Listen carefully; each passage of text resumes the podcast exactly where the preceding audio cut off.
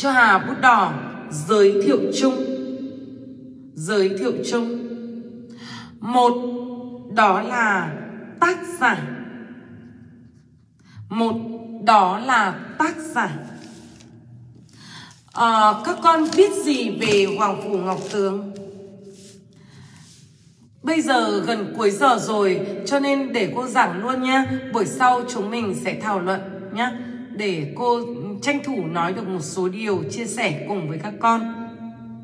Đừng coi đây là buổi học nữa, mà hãy nhìn Hà như một hướng dẫn viên du lịch để chúng ta khám phá con người và xử lý mộng mơ. Mời các con. Về tác giả thì điều đầu tiên các con gạch đầu dòng cho Hà. Thứ nhất, các con nên biết điều này đó ạ. Mời các con ạ. Hoàng Phủ Ngọc Tường sinh năm một nghìn chín trăm ba mươi bảy. Các con cứ ghi đi rồi các con sẽ thấy điều đặc biệt. Bao giờ ta muốn xây nhà, xây lâu đài thì ta phải xây nền móng đã. Cho nên cứ phải đi từ cái điều bình thường đã. Điều đầu tiên các con cần phải biết đó là Hoàng Phủ Ngọc Tường sinh năm một nghìn chín trăm ba mươi bảy. Sinh năm một nghìn chín trăm ba mươi bảy. Quê gốc của ông là ở huyện Triệu Phong, tỉnh Quảng Trị. Quê gốc của ông là ở huyện Triệu Phong, tỉnh Quảng Trị. Quê gốc của ông là ở huyện Triệu Phong, tỉnh Quảng Trị. Nhưng Nhưng Hoàng Phủ Ngọc Tường sinh ra và lớn lên tại Huế. Nhưng Hoàng Phủ Ngọc Tường sinh ra và lớn lên tại Huế. Điều này rất quan trọng các con nhé. Câu này tưởng đơn giản nhưng lại rất quan trọng các con ạ. À, giống như Nguyên nhà cô, quê gốc là ở Phú Thọ. Nhưng con sống ngày nào ở Phú Thọ đâu. Sinh ra, lớn lên là ở Hà Nội. Đấy, các con phân biệt giữa quê gốc và nơi sinh ra và lớn lên. Đó. Bố là Phú Thọ, mẹ là Phú Thọ, ông bà nội ngoại là Phú Thọ. Nhưng hai thằng bé đó chưa một ngày sống ở Phú Thọ mà lại sinh ra và lớn lên ở Hà Nội. Đó, cho nên là nó sẽ hiểu văn hóa Hà Nội, nó sẽ gắn bó với văn minh Hà Nội, hiểu biết Hà Nội hơn là Phú Thọ. Đấy, thì ở đây các con nhớ cho Hà là Hoàng Phủ Ngọc Tường sinh năm một nghìn chín trăm ba mươi bảy. Thuộc luôn đấy, bên này các bạn đã thuộc luôn đấy. Sinh năm một nghìn chín trăm ba mươi bảy, quê gốc là huyện Triệu Phong, tỉnh Quảng Trị, nhưng lại sinh ra và lớn lên ở Huế. Điều này quan trọng cái gì? Bây giờ mới là quan trọng. Các con ghi hộ Hà in hoa to này. Tuổi thơ của Hoàng Phủ Ngọc Tường. Tuổi thơ của Hoàng Phủ Ngọc Tường. Chính vì sinh ra và lớn lên tại Huế, cho nên tuổi thơ của Hoàng Phủ Ngọc Tường luôn gắn với thành phố Huế mộng mơ. Luôn gắn với thành phố Huế mộng mơ. Nên tuổi thơ của Hoàng Phủ Ngọc Tường luôn gắn với thành phố Huế mộng mơ. Một thành phố mà, một thành phố mà, mở ngoặc kép, bút thường ạ, à, một thành phố mà, vẻ đẹp Huế chẳng nơi nào có được, nét dịu dàng, phá lòng, nét trầm tư. Một thành phố mà vẻ đẹp Huế chẳng nơi nào có được, nét dịu dàng, phá lộng, nét trầm tư. Các con có phát hiện không? Cái âm sắc của người Huế, âm sắc là bao giờ phải đi lên. Đấy. Sáng chấm lạnh trong lòng Hà Nội, những phố dài sao xác, sao xác, sao xác. Đây là âm của Bắc Bộ mình nhé, âm của người Hà Nội, những phố dài sao xác. Nhưng tất cả âm sắc của người Huế tất cả những cái âm ngữ âm của người Huế bao giờ đi xuống, bao giờ quận xuống. Đấy, cái trầm lắng nó thể hiện ngay ở đó. Vẻ đẹp Huế, chứ không phải Huế mà vẻ đẹp Huế. Chẳng nơi chẳng, chẳng nơi nào có được nét dịu dàng, dịu dịu, nét dịu dàng, dịu dịu, nét dịu dàng, dịu dàng, chứ không phải dịu dàng, nét dịu dàng phá lặng, phá lặng nét trầm tư. Cho nên là cái chất thâm trầm, cái chất trầm tích, cái chất sâu lắng nó thể hiện ngay ở giọng nói của người Huế các con ạ. Đó, Hồng Phủ sinh ra và lớn lên ở thành phố Huế, cho nên tuổi thơ của ông gắn với thành phố Huế mộng mơ, một thành phố mà mang cái vẻ đẹp, vẻ đẹp Huế. Chẳng nơi nào có được nét dịu dàng, phá lộng, nét trầm tư. Đó, vẻ đẹp Huế chẳng nơi nào có được nét dịu dàng, phá lộng, nét trầm tư. Với sông Hương núi Ngự, với sông Hương núi Ngự. Đấy, hình ảnh sóng đôi. Quê Tản Đà là có núi Tản, có sông Đà, thì Huế có cặp đôi sông Hương núi Ngự. Với sông Hương núi Ngự, xinh đẹp hữu tình. Với sông Hương núi Ngự, xinh đẹp hữu tình. Với sông Hương núi Ngự, xinh đẹp hữu tình. In hoa to bút thường này, tác dụng này, chính nó, chính nó, tức là chính Huế, chính nó đã nuôi dưỡng mạch máu văn chương. Đấy, chính cái đẹp của Huế này, chính nó đã nuôi dưỡng, chính nó đã nuôi dưỡng mạch máu văn chương. Chính nó đã nuôi dưỡng mạch máu văn chương, khơi nguồn cảm hứng. Mạch máu văn chương, khơi nguồn cảm hứng. Để Hoàng Phủ Ngọc Tường viết nên những trang bút ký đầu tiên. Để Hoàng Phủ Ngọc Tường viết nên những trang bút ký đầu tiên. Cả lớp hiểu bài chưa? Đó, chứ không phải tự nhiên tôi nói Huế đâu ạ. Sách giáo khoa nói là ông sinh ra lớn lên ở Huế thì ai cũng biết rồi, nhưng học sinh giỏi phải biết lý giải. Vậy thì cái Huế này nó có ảnh hưởng gì? Đấy, sinh ra ở vùng nào thì nó có sự ảnh hưởng của vùng đó. Ví dụ như người Phú Thọ quê tôi, Trung Du mà, bán sơn địa, mỗi nhà cách nhau một quả đồi, cho nên người Phú Thọ là nói to lắm. Đấy, nói to lắm. Đấy, Hà ơi, Hà, xuống ăn cơm. Đấy, từ tầng hai xuống tầng một. Đấy, cho nên là à, các bác nhà cô ấy, các bác nhà cô xuống Hà Nội chơi ấy. Đấy, Ngoan ơi, cơm cho cháu ơi. Ngồi mâm cơm, hai thằng nhà cô nó giật mình rồi.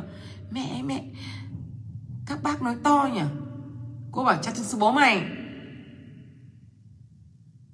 Tình yêu quê hương nó ở đấy đấy. Đấy các bạn ạ, hồi cô mới xuống học Hà Nội, đấy, cô nói thầm. Thế là thầy giáo cô ngồi ở trên mục giảng: chị Hà ơi, chị nói thầm nào mà tôi biết hết cả nội dung rồi. Bởi vì các em ạ, bởi vì là ở Phú Thọ mà em, mỗi nhà một quả đồi ạ. Mỗi nhà một quả đồi, nó to nó rộng mà em. Nó to nó rộng, nói bé khó nghe lắm. Đấy, cho nên mà chẳng nhẽ lại nấu cơm xong, nấu cơm xong xong lại chạy xuống chân đồi để để để gọi chị về ăn cơm à? Thế là cứ đứng ở trên đỉnh đồi ấy gọi Hà ơi về ăn cơm. Thế nói to nó quen dần ấy. Đấy, nói to, nói to lắm, cho nên là mọi người mà không quen thì thấy khó chịu. Đấy, alo bạn cô gọi điện cho cô, bạn cô gọi giữa Hà Nội, đứng giữa Hà Nội nó lạc đường, cô đứng bên kia đường, nó đứng bên này đường, nó lạc, nó không nhìn thấy cô. Alo, hai, ta lạc rồi, ta lạc rồi. Tất cả người đi đường nhìn. Đấy các bạn ạ, à, khổ lắm. Con người Huế giữa anh cứ kỳ cục, giữa anh đừng mắng em mà tội nghiệp. Chứ mình chí, chứ mình chí đừng mắng em mà tội nghiệp. Em qua chợ Đống Ba rồi em rẽ về nhà. Đừng mắng em một tội nghiệp, đừng mắng em một tội nghiệp. Đó các bạn ạ. Đấy. Thế cho nên là ở uh, cái chất Huế, cái cái cái vẻ đẹp trầm lắng, cái vẻ đẹp mà vẻ đẹp Huế chẳng nơi nào có được, nét dịu dàng phá lực, nét trầm tư cùng với uh, sông Hương, núi Ngự. Đấy, nó chính là cái mạch máu, nó chính là nuôi dưỡng cái mạch máu văn chương. Đấy, nuôi dưỡng cái mạch máu văn chương, khơi nguồn cảm hứng để giúp ông viết nên những trang bút ký đầu tiên nhé. Đó, và tiếp tục các con cho cô thủ khoa gạch đầu dòng thứ ba. Đó là thủ khoa gạch đầu dòng thứ hai. Cho cô bút đỏ thủ khoa. Các bạn có thể biết thêm những điều này ạ. À. Hoàng Phủ Ngọc Tường từng bộc lộ những ký ức đẹp đẽ. Hoàng Phủ Ngọc Tường từng bộc lộ những ký ức đẹp đẽ, từng lưu giữ trong trái tim ông. Hoàng Phủ Ngọc Tường từng bộc lộ ký ức đẹp đẽ, từng lưu giữ trong trái tim ông. Từng lưu giữ trong trái tim ông. Mở ngoặc kép. Những kỷ niệm thời thơ ấu, những kỷ niệm thời thơ ấu như những đêm nghe ca Huế, như những đêm nghe ca Huế. Dù đã cách nay hơn nửa thế kỷ, dù đã cách nay hơn nửa thế kỷ, nhưng tôi vẫn không quên ngày đó, nhưng tôi vẫn không quên ngày đó. Những đêm ca Huế không sân khấu đèn mờ, những đêm ca Huế không sân khấu đèn mờ, không micro. Những đêm ca Huế không sân khấu đèn mờ, không micro. Những đêm ca Huế không sân khấu đèn mờ, không micro. Người ta ngồi bệt xuống nền đất, người ta ngồi bệt xuống nền đất, người ta ngồi bệt xuống nền đất để thưởng thức âm nhạc. Người ta ngồi bệt xuống nền đất để thưởng thức âm nhạc. Ba chấm. Những kỷ niệm dung dị đó đã ám ảnh, những kỷ niệm dung dị đó đã ám ảnh. Suốt những năm tháng tôi sống xa sông Hương, những kỷ niệm dung dị đó đã ám ảnh suốt những năm tháng tôi sống xa sông Hương. Tôi sống xa sông Hương. Những kỷ niệm dung dị đó đã ám ảnh suốt những năm tháng tôi sống xa sông Hương sau này. Để bài ký đầu tiên trong cuộc đời sáng tác của tôi, để bài ký đầu tiên trong cuộc đời sáng tác của tôi, để bài ký đầu tiên trong cuộc đời sáng tác của tôi là con sông Hương, là con sông Hương. Đóng ngoặc kép, mở ngoặc đơn, Hoàng Phủ Ngọc Tường. Đó, từ cái lời tâm sự của Hoàng Phủ Ngọc Tường này, chúng ta sẽ rút ra một câu quan trọng để lúc làm bài, nó nằm trong phần giới thiệu chung. Đó là câu các bạn ghi cô tê ca tê quy. Huế, in hoa to bất thường đến hết này. Huế trở thành một vùng thẩm mỹ đặc biệt trong sáng tác của Hoàng Phủ Ngọc Tường. Chú ý cách diễn đạt nhé. Bài này rất tinh tế đấy ạ. Huế trở thành một vùng thẩm mỹ đặc biệt. Huế trở thành một vùng thẩm mỹ đặc biệt trong sáng tác của Hoàng Phủ Ngọc Tường. Huế trở thành một vùng thẩm mỹ đặc biệt trong sáng tác của Hoàng Phủ Ngọc Tường.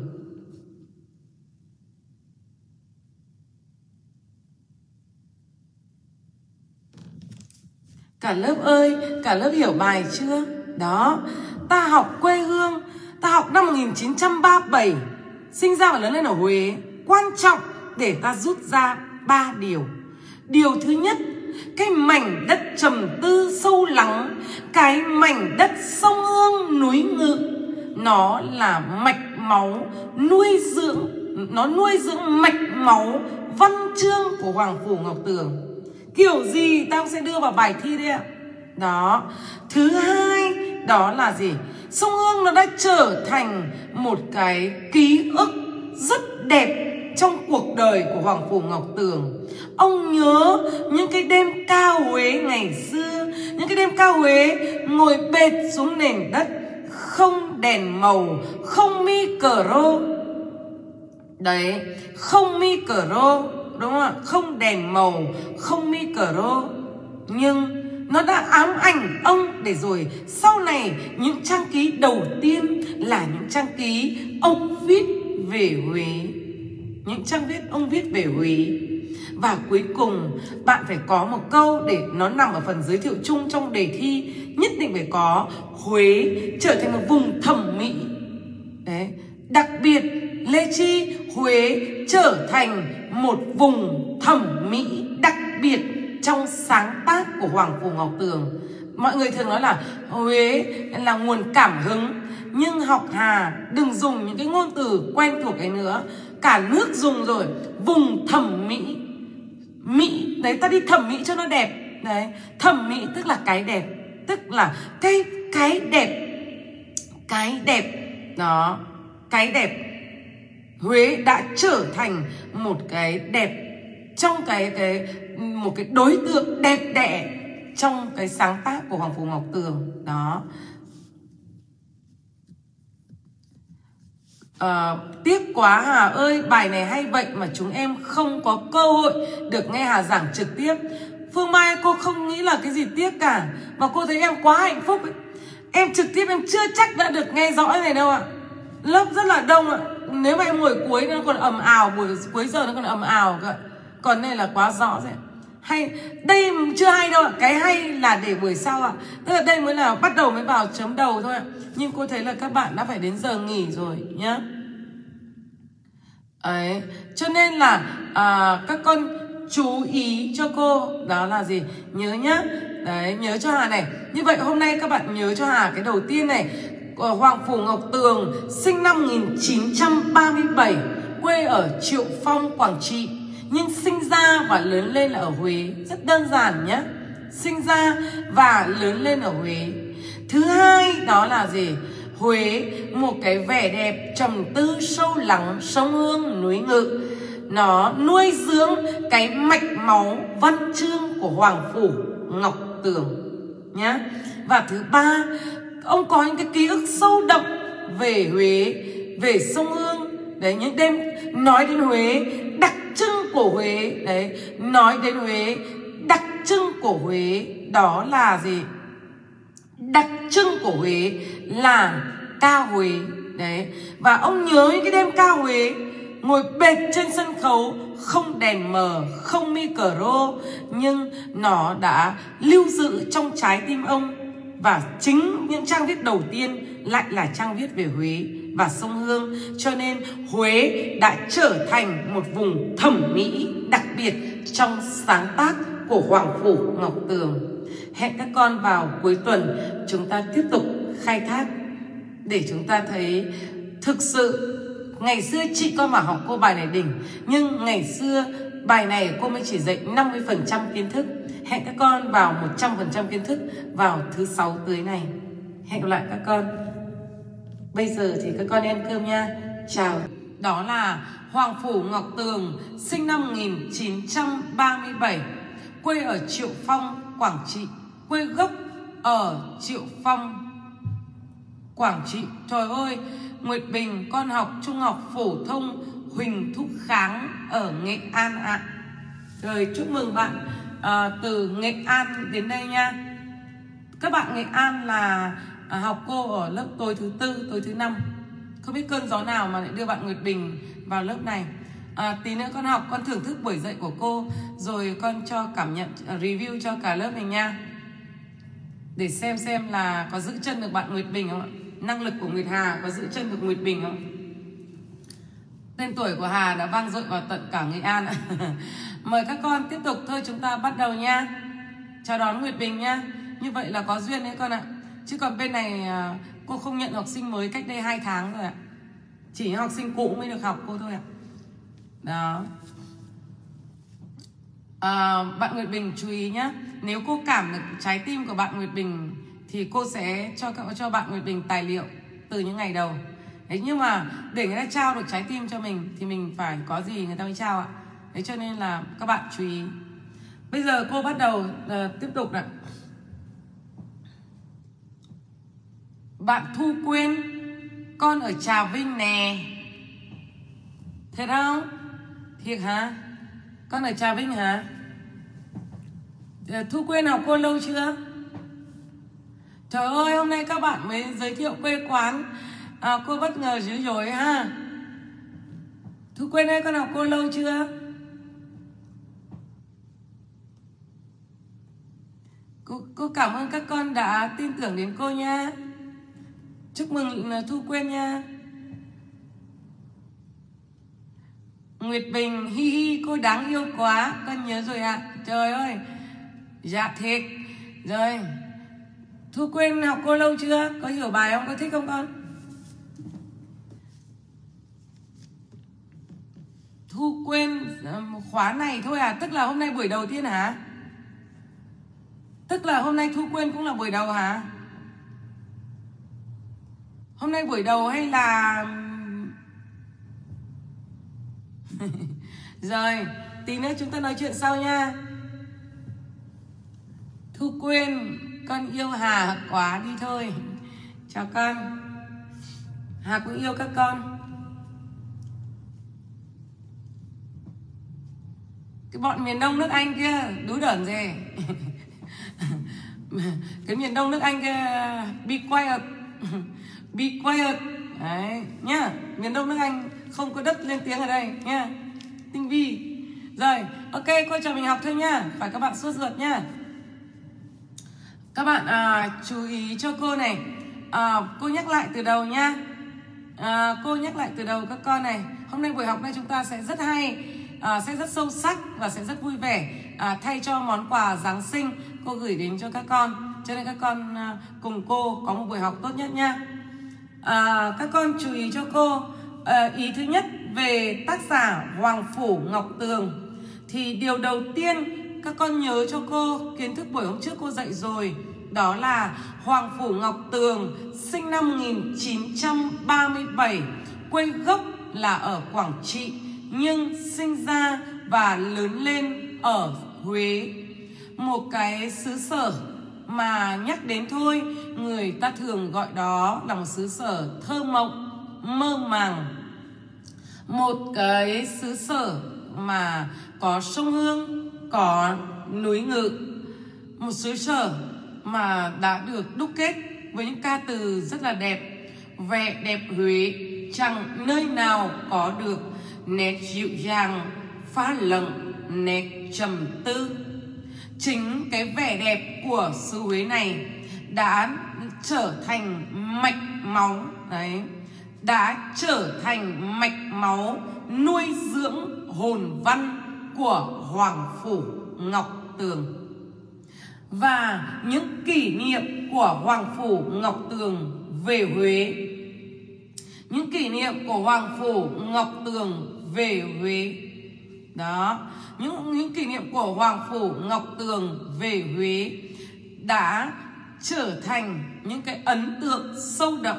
Cho nên chúng ta rút ra được một câu rất hay, đó là gì mà buổi trước chúng ta đã ghi, đó là Huế trở thành một vùng thẩm mỹ đặc biệt trong sáng tác của Hoàng Phủ Ngọc Tường nhá. Đây là kiến thức của bài hôm trước cô trò mình đã học xong. Rồi hôm nay cô trò mình sang cái ý thứ hai.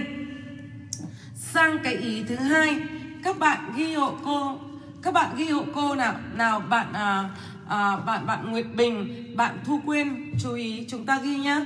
Cô hôm nay cô chú ý đến hai bạn này hơn, bởi vì đây là hai bạn học buổi đầu, nên cho nên là cô sẽ chú ý các bạn hơn, nên cho nên cô hay gọi tên các bạn để các bạn để ý nhá.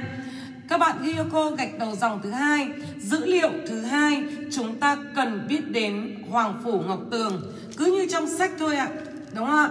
Xong đó chúng ta sẽ xem xem sự đẳng cấp và sự khác biệt giữa Hà và uh, các con học ở đâu đó là ở chỗ nào. Các con ghi hộ Hà gạch đầu dòng thứ hai, đó là ông học Huế hết bậc trung học. Ông học Huế hết bậc trung học.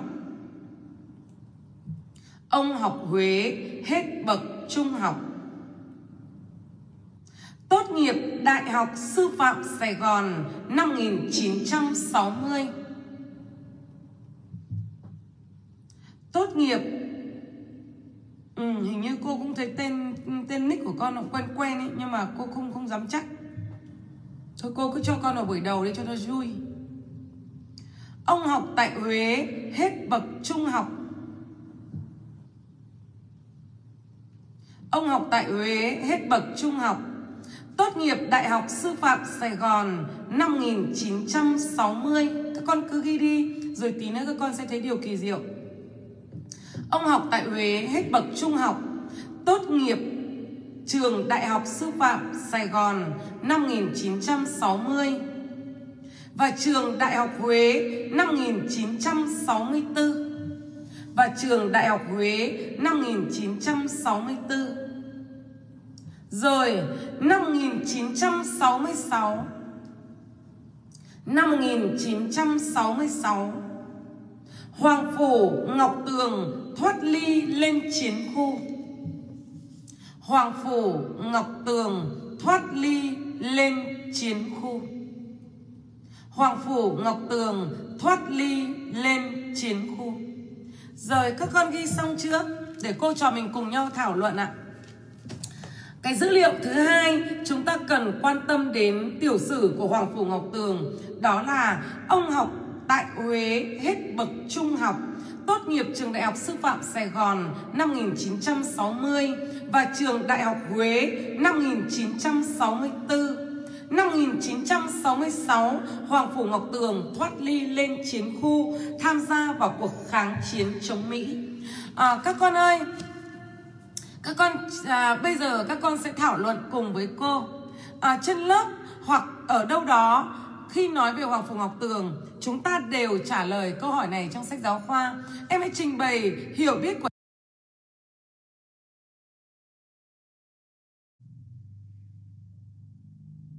Dễ nhớ nhé, Hoàng Phủ Ngọc Tường sáu mươi thì tốt nghiệp Đại học Sư Phạm Sài Gòn. Vào năm một nghìn chín trăm sáu mươi sáu thì tốt nghiệp Đại học Huế, à, xin lỗi, năm một nghìn chín trăm sáu mươi tư thì tốt nghiệp trường Đại học Huế. Và đến năm một nghìn chín trăm sáu mươi sáu thì rời chiến, uh, thoát ly và lên chiến khu để tham gia cuộc kháng chiến chống Mỹ cứu nước. Nào, các con ơi, những cái dữ liệu này, đấy, nếu là học sinh khá, đúng không ạ? Nếu là học sinh khá, nếu là học sinh trung bình, đúng không? Nếu là học sinh khá, nếu là học sinh trung bình thì chúng ta chỉ biết chép lại thế này thôi ạ. À. Còn với một học sinh giỏi thì các con số này cho chúng ta biết điều gì? Các con số này học sinh giỏi là phải biết lý giải ạ. Bạn Nguyệt Bình ơi, bạn Nguyệt Bình ơi, à, trên lớp bạn đã học bài này chưa? Và bạn đã học đâu đó ở bài này chưa? Và bạn có thể lý giải cho cô những con số này cho bạn biết điều gì? Đó, một học sinh giỏi văn đấy là không chỉ chép lại trong sách giáo khoa, đúng không ạ? Nếu em chỉ đi thi mà em biết nguyên văn như thế này thì không bao giờ em được chín văn rồi, em chỉ tốt nghiệp được thôi ạ, đúng không? Cho nên là à, đi thi là chúng ta phải thể hiện cái sự sáng tạo, cái sự mở rộng, cái sự liên tưởng sâu sắc của chúng ta.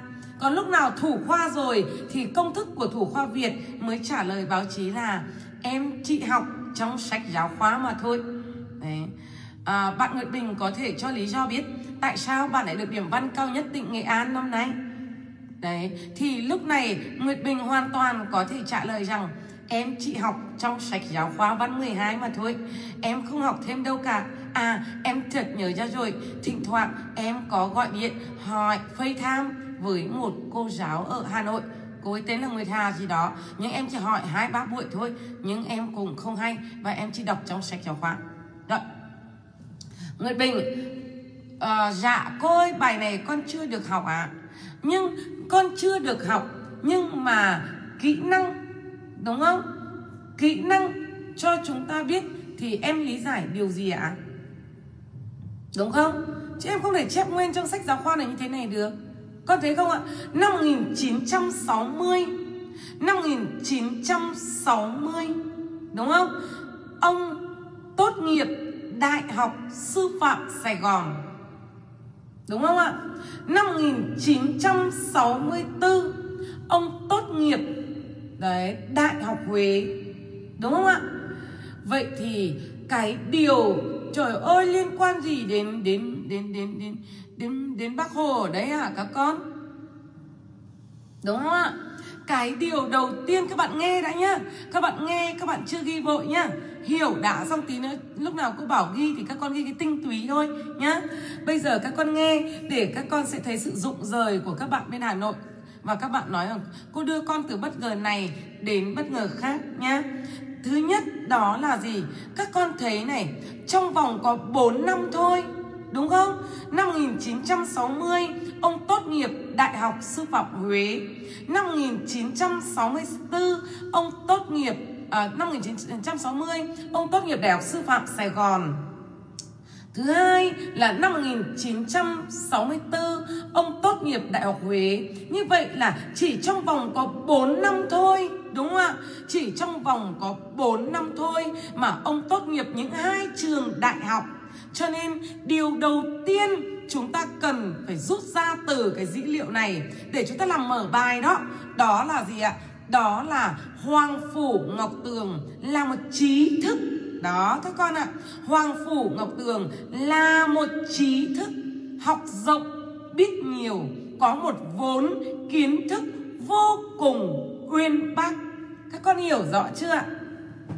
Cả lớp có hiểu rõ chưa ạ? Trong bốn năm thôi mà ông lại tốt nghiệp những hai trường đại học, đúng không ạ? Hai trường đại học lớn. Vậy thì cái mà muốn nói với cô trò mình đó là gì? Đó là uh, không phải là có tinh thần hiếu học đâu Nguyệt Bình. Nghệ An mới có tinh thần hiếu học Nguyệt Bình nhá. Còn không phải là ông có tinh thần hiếu học, mà là ông là một trí thức.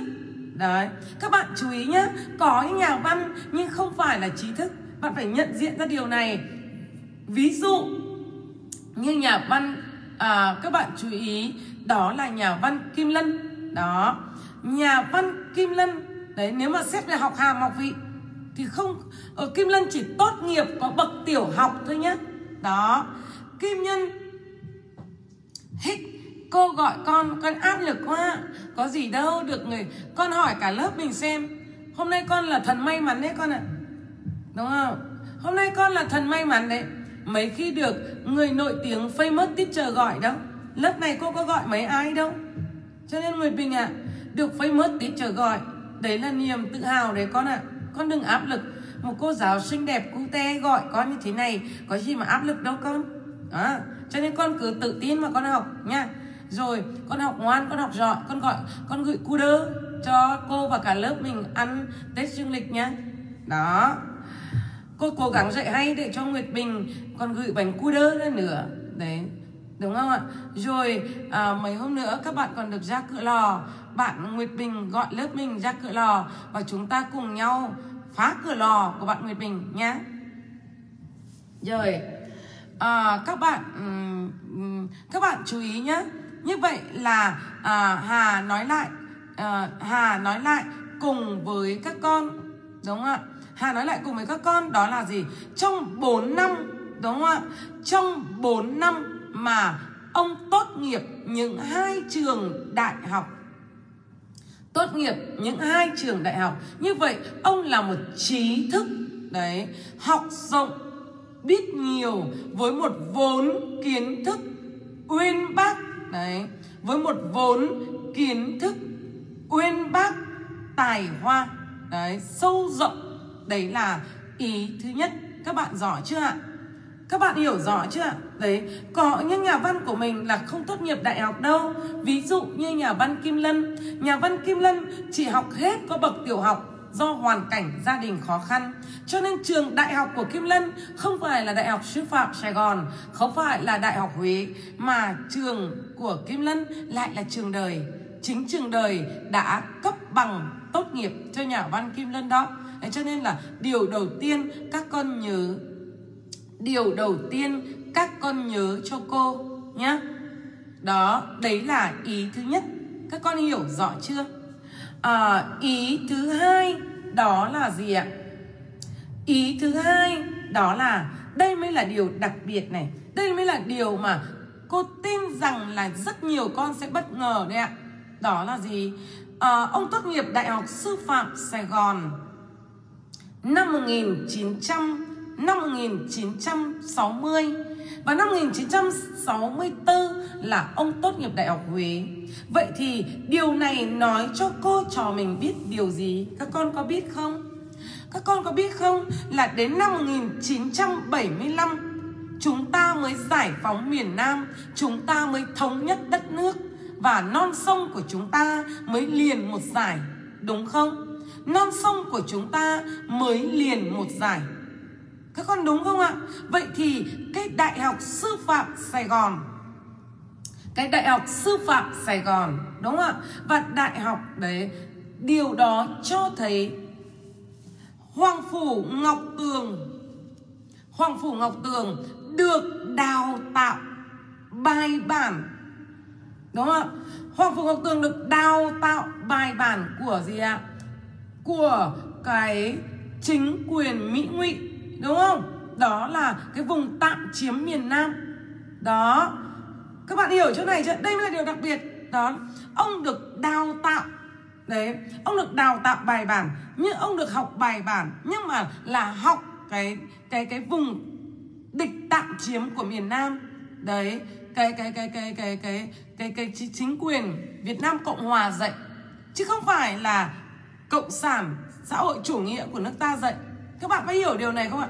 Cho nên đáng lẽ sau khi mà Hoàng Phủ Ngọc Tường tốt nghiệp đại học này xong là Hoàng Phủ Ngọc Tường phải phục vụ cho đâu ạ? Đấy, cho Mỹ Ngụy ạ, đúng không ạ? Đấy, phải dạy học cho gì? Dạy học đấy cho cho cho cho cho Mỹ Ngụy ạ, đúng không ạ? Bởi vì ông tốt nghiệp Đại học Sư phạm Sài Gòn năm một nghìn chín trăm sáu mươi, đúng không? Đúng không ạ? Lúc đó cho nên không phải là người nào cũng để ý chi, chi tiết này đâu ạ. Cho nên là à, ông được đào tạo một cách bài bản đấy, kiến thức, tri thức và dưới sự dẫn dắt đấy, của cái chính quyền vùng tạm chiếm miền Nam, của chính quyền vùng tạm chiếm miền Nam nhá. Đó, chưa ghi cái này đâu nhé, để các con nghe này. Đó, cho nên học phải hiểu sâu ạ, à, đúng không ạ? Cho nên à, cho nên đó là gì ạ? À? Cho nên đó là đến năm một nghìn chín trăm sáu mươi sáu, cho nên mình có một câu là đến năm một nghìn chín trăm sáu mươi sáu đấy, tốt nghiệp Đại học Sư phạm Sài Gòn, tốt nghiệp Đại học Huế, nhưng mà ông lại thoát ly. Đây, đây mới có câu là ông thoát ly lên chiến khu, tham gia vào cuộc kháng chiến chống Mỹ. À, như vậy đi kèm theo trí thức là một cụm từ rất hay. Hoàng Phủ Ngọc Tường không phải là một trí thức bình thường, mà Hoàng Phủ Ngọc Tường là một trí thức yêu nước. Đó, bây giờ các bạn đã hiểu vì sao nói đến Hoàng Phủ Ngọc Tường người ta lại nói đến một trí thức yêu nước chưa ạ? Các bạn hiểu rõ chưa?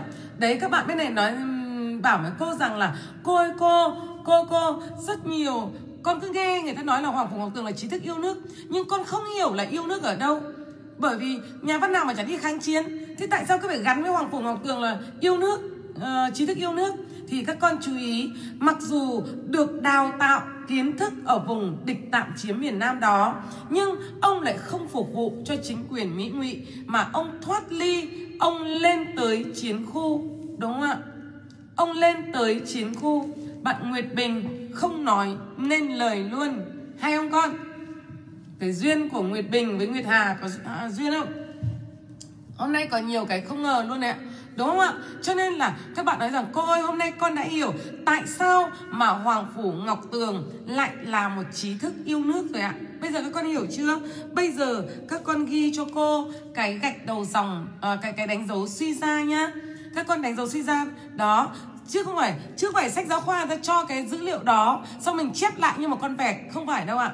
Cho cái dữ liệu đó để bằng kiến thức hiểu rộng của các con, bằng cái vốn kiến thức của con để các con đánh giá những dữ liệu này nhá. Bây giờ các con từ cái dữ liệu các con vừa chép được, các con suy ra, các con suy ra giúp Hà.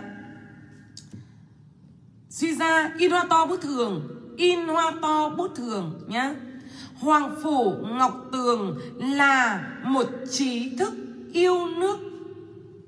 Hoàng Phủ Ngọc Tường là một trí thức yêu nước. Đấy, bây giờ các con đã hiểu cái sự thoát ly chưa? Nhiều bạn không hiểu à, ơ tại sao học ở Sư phạm Sài Gòn, tại sao học ở Huế mà lại dùng từ thoát ly lên chiến khu? Đó, thì đó là gì?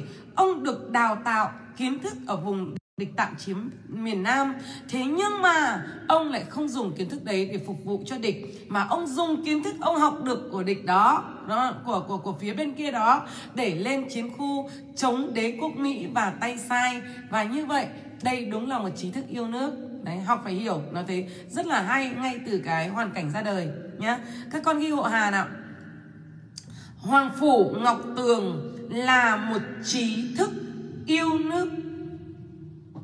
Hoàng Phủ Ngọc Tường là một trí thức yêu nước.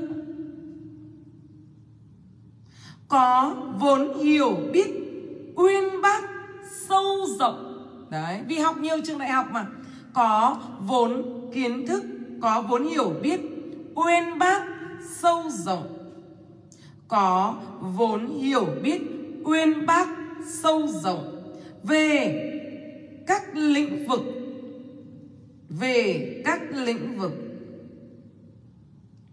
về các lĩnh vực như văn hóa, văn học, văn hóa, văn học, triết học, văn hóa, văn học, triết học, địa lý, lịch sử, âm nhạc, địa lý, lịch sử, âm nhạc. Im nói to bất thường như đến hết đấy ạ. Cứ mỗi một dữ liệu cô lại rút ra cho các bạn một câu rất hay. Đây chính là cơ sở, đây chính là cơ sở, đây chính là cơ sở để làm nên, Đây chính là cơ sở để làm nên. Đây chính là cơ sở để làm nên những trang bút ký tài hoa uyên bác sau này. Đây chính là cơ sở để làm nên những trang bút ký tài hoa uyên bác sau này.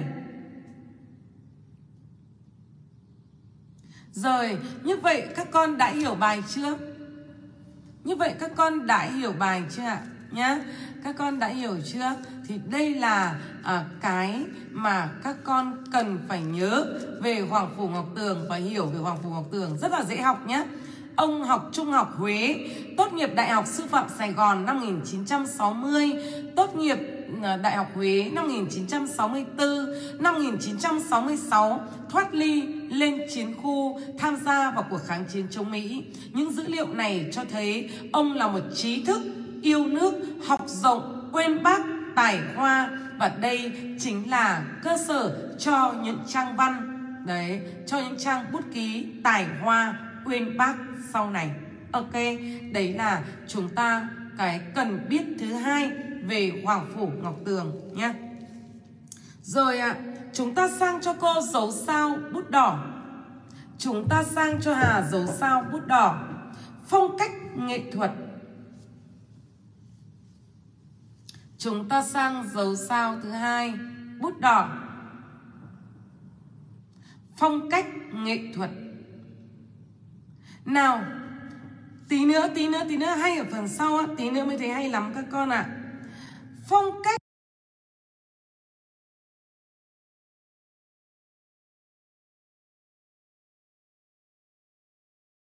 nghệ thuật của Hoàng Phủ Ngọc Tường. Các con ơi, nói đến phong cách nghệ thuật của Hoàng Phủ Ngọc Tường là phong cách gì ạ? Mọi hôm thì cô sẽ hỏi các con để các con thảo luận trả lời. Nhưng hôm nay cô phải giảng gấp để cho tí nữa các bạn còn đi thi lúc bảy giờ mười lăm. Cho nên hôm nay cô không hỏi nhá, cô giảng luôn nhá. Đừng tí nữa đừng lại giật tít là cô Hào làm mất sáng tạo của học trò, chỉ giảng đấy mà không hỏi nhá. Buổi sau cô sẽ hỏi, nhưng hôm nay các con, tuần này các con thi, thế cho nên là cô giảng luôn để các con không bị mất kiến thức nhá. Các con cho Hà vào phong cách của Hoàng Phủ Ngọc Tường thì các con ghi cho cô đó là gì? Gạch đầu dòng thứ nhất. Các con xuống dòng ạ, gạch đầu dòng thứ nhất đó là Hoàng Phủ Ngọc Tường là một trong những nhà văn chuyên về bút ký. Đấy, các con ghi hộ Hà. Hoàng Phủ Ngọc Tường là nhà văn chuyên về bút ký. Gạch đầu dòng hộ Hà. Hoàng Phủ Ngọc Tường là nhà văn chuyên về bút ký. Hoàng Phủ Ngọc Tường là nhà văn chuyên về bút ký. Các con gạch chân cho cô cái chuyên về bút ký. À, khi nào thì người ta gọi là nhà văn chuyên về bút ký? Đây, cô Hà là người chuyên mặc váy. Đúng không ạ? Cô Hà là người chuyên mặc váy. Ví dụ hôm nay cô mặc đúng một hôm thôi, còn một hôm là toàn mặc quần thôi. Thế mà bảo là cô Hà chuyên, phong cách cô này chuyên mặc váy là không đúng rồi. Cho nên tiêu chí chuyên đầu tiên phải là gì ạ? Ngày nào cũng mặc, mặc rất nhiều thì mới là chuyên, đúng không? Thứ hai, mặc váy mà trông như con giỏ ấy, đúng không ạ? Mặc váy mà trông như Suý Vân giả dại ấy, mặc váy mà mặt lại hao hao mặt lợn như Thị Nở ấy, thì không ai đánh giá là cô này có phong cách mặc váy đẹp cả. Cho nên là các bạn hiểu lý do tại sao Hoàng Phủ Ngọc Tường lại được đánh giá là nhà văn chuyên về bút ký chưa? Cho cô xuống dòng ạ, lý do nhá. Ngô Quế Chi, Hoàng Phủ Ngọc Tường là nhà văn chuyên về bút ký. Đứng trước một dữ liệu là bao giờ ta phải biết lý giải. Nếu ta không lý giải là ta học vẹt ạ. Dấu cộng thứ nhất nhá. Lý do thứ nhất đó là gì? Xuống dòng giúp Hà ạ. Xuống dòng. Ký về Huế. Ký về Huế. Ký về Huế chiếm một số lượng lớn trong sáng tác của Hoàng Phủ Ngọc Tường. Ký về Huế chiếm một số lượng lớn trong sáng tác của Hoàng Phủ Ngọc Tường. Ký về Huế chiếm một số lượng lớn gạch chân vào số lượng lớn trong sáng tác của Hoàng Phủ Ngọc Tường. Trong sáng tác của Hoàng Phủ Ngọc Tường, từng đặt chân đến nhiều miền đất, từng đặt chân đến nhiều miền đất, từng viết về nhiều miền quê hương, từng viết về nhiều miền quê hương, từng viết về nhiều từng viết về nhiều miền quê hương. Nhưng có lẽ trung thành sâu lắng nhất, nhưng có lẽ trung thành sâu lắng nhất,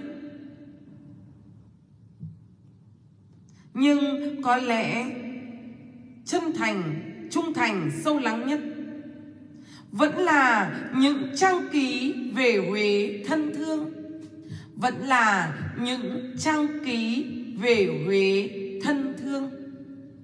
Từng đặt chân đến nhiều miền đất, từng viết về nhiều miền quê hương, nhưng có lẽ trung thành sâu lắng nhất, nhưng có lẽ trung thành sâu lắng nhất vẫn là những trang ký về Huế thân thương, nhưng vẫn là những trang ký về Huế thân thương nhá.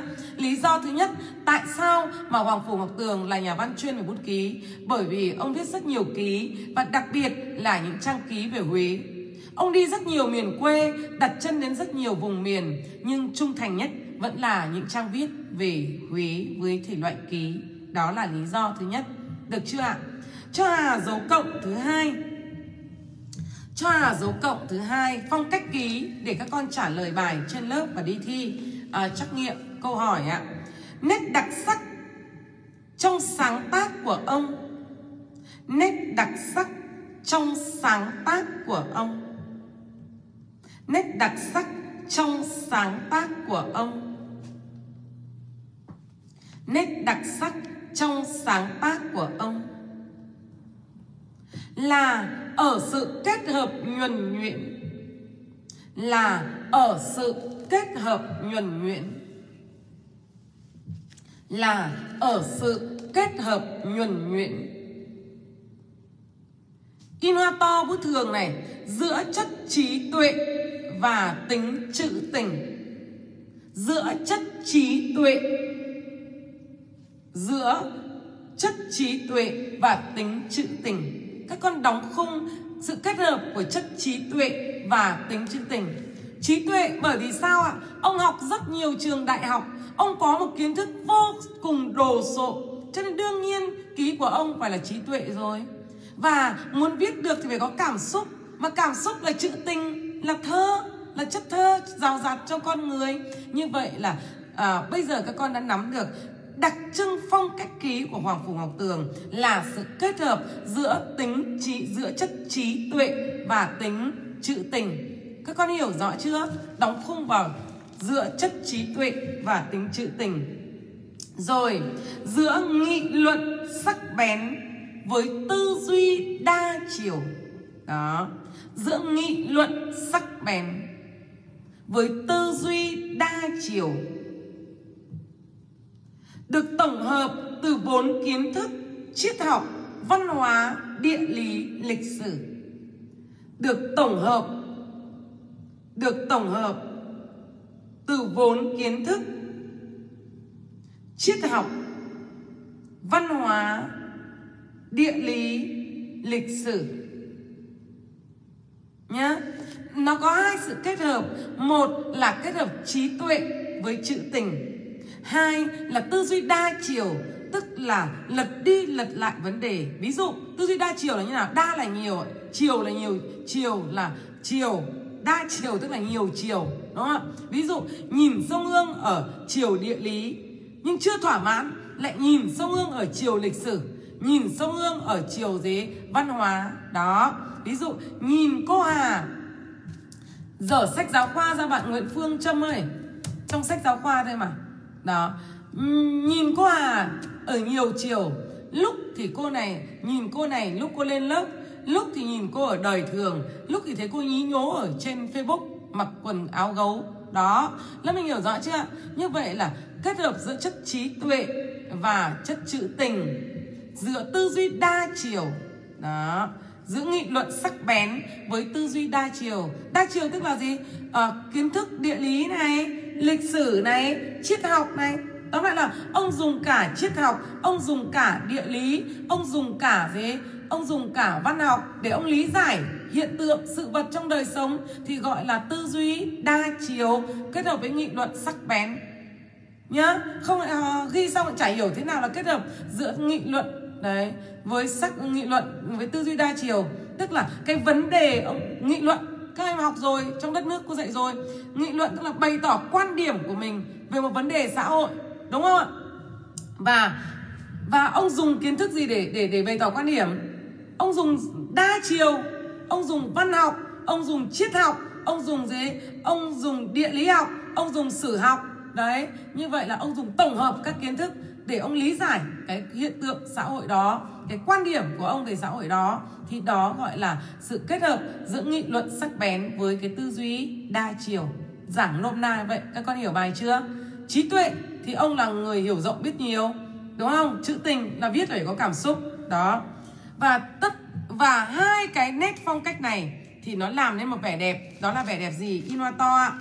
Inoto nhá. Tất cả được thể hiện qua lối hành văn hướng nội. Tất cả được thể hiện qua lối hành văn hướng nội. Tất cả được thể hiện qua lối hành văn hướng nội. Xúc tích, mê đắm và tài hoa. Tất cả thể hiện đấy, tất cả những cái nét phong cách này thì nó làm nên cái lối hành văn hướng nội, tức là bên trong thể hiện cái chiều sâu bên trong của nhà văn. Đó, tất cả được thể hiện qua lối hành văn hướng nội. Tất cả được thể hiện qua lối hành văn hướng nội. Rồi bạn ơi, bạn có lịch thi, bạn rời sớm đi, cô sẽ gửi tài liệu sau. Tất cả được thể hiện qua lối hành văn hướng nội, xúc tích, mê đắm và tài hoa. Tất cả được uh, biểu hiện qua lối hành văn hướng nội, xúc tích, mê đắm và tài hoa. Bây giờ các con hiểu chưa? Đấy, cái nét phong cách đó thì nó bộc lộ một cái lối hành văn hướng nội, tức là thế, nội là trong mà, tức là bộc lộ cái thế giới sâu sắc, cái thế giới trí tuệ, cái thế giới hiểu rộng, cái thế giới biết nhiều của nhà văn Hoàng Phổ Ngọc Tường.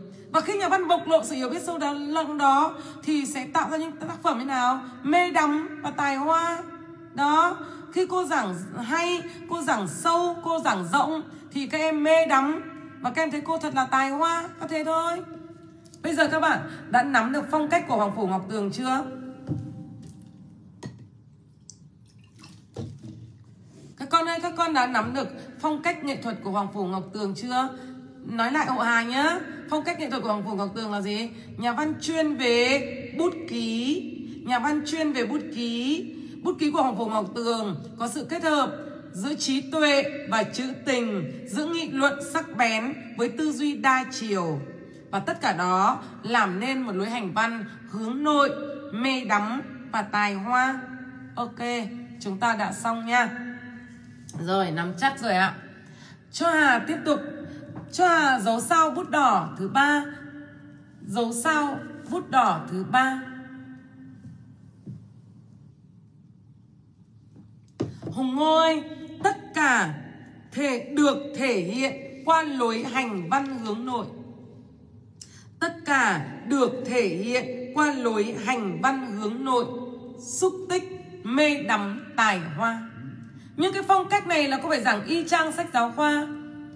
Đấy, nhưng quan trọng là các bạn đọc sách giáo khoa các bạn không hiểu thế nào là kết hợp giữa trí tuệ và trữ tình, thế nào là tư duy đa chiều với nghị luận sắc bén, thế nào là hướng nội và mê đắm tài hoa.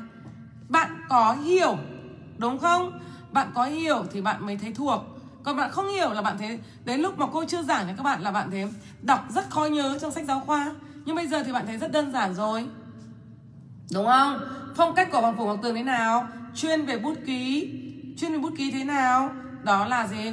Kết hợp giữa tính trí tuệ và chất trí, chất trí tuệ và tính trữ tình, giữa tư duy sắc bén, giữa nghị luận sắc bén với tư duy đa chiều.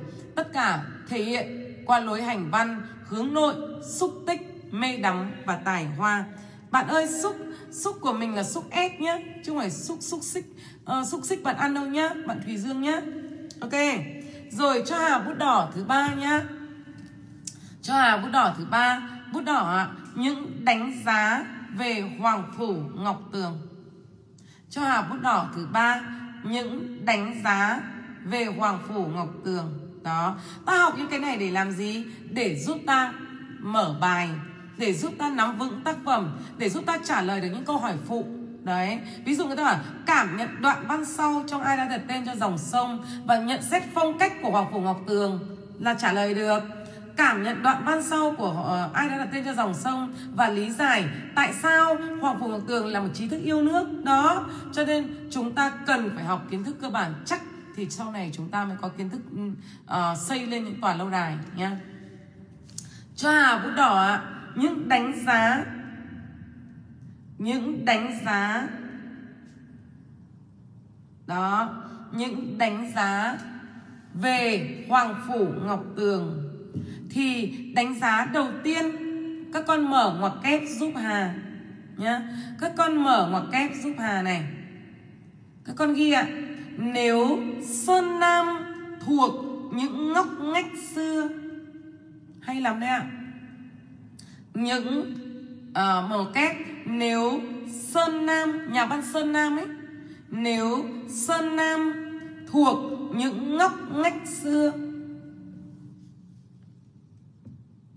nếu Sơn Nam thuộc những ngóc ngách xưa, những sự tích của Sài Gòn Bến Nghé.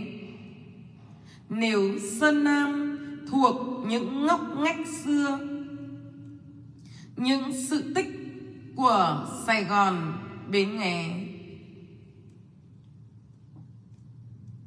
những sự tích của Sài Gòn Bến Nghé. Tôi thì nhớ được ít nhiều tên đất tên làng. Tôi thì nhớ được ít nhiều tên đất tên làng. Tôi thì nhớ được ít nhiều tên đất tên làng. Vùng Hà Nội. Tôi thì nhớ được ít nhiều tên đất tên làng vùng Hà Nội. Tin hoa to bất thường cho đến hết. Hoàng Phủ Ngọc Tường trầm cả khuôn mặt. À, úp cả vào sông quê ấy. Hoàng Phủ Ngọc Tường trầm cả khuôn mặt. Hoàng Phủ Ngọc Tường trầm cả khuôn mặt. Hoàng Phủ Ngọc Tường trầm cả khuôn mặt. Cả tâm hồn mình. Cả tâm hồn mình. Trong trời đất sông nước xứ Huế. Trầm cả tâm hồn mình trong trời đất sông nước xứ Huế.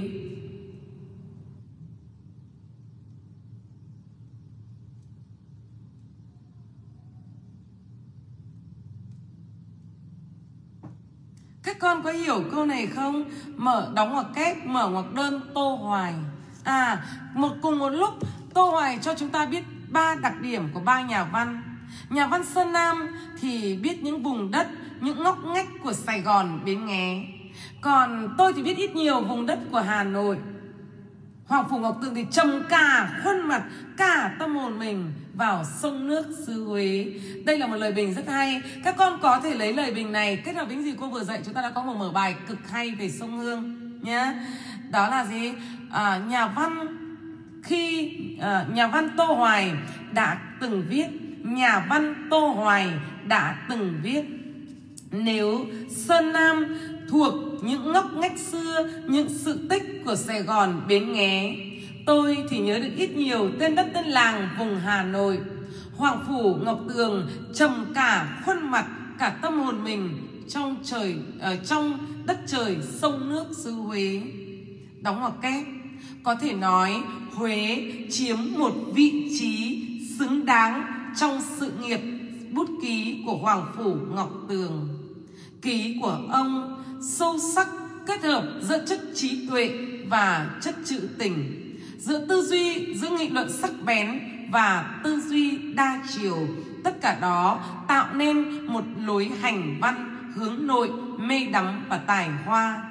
Ai đã đặt tên cho dòng sông là một trong những tác phẩm ký tiêu biểu của Hoàng Phủ Ngọc Tường, viết về con sông Hương của xứ Huế, thể hiện rõ trong đoạn trích dưới đây.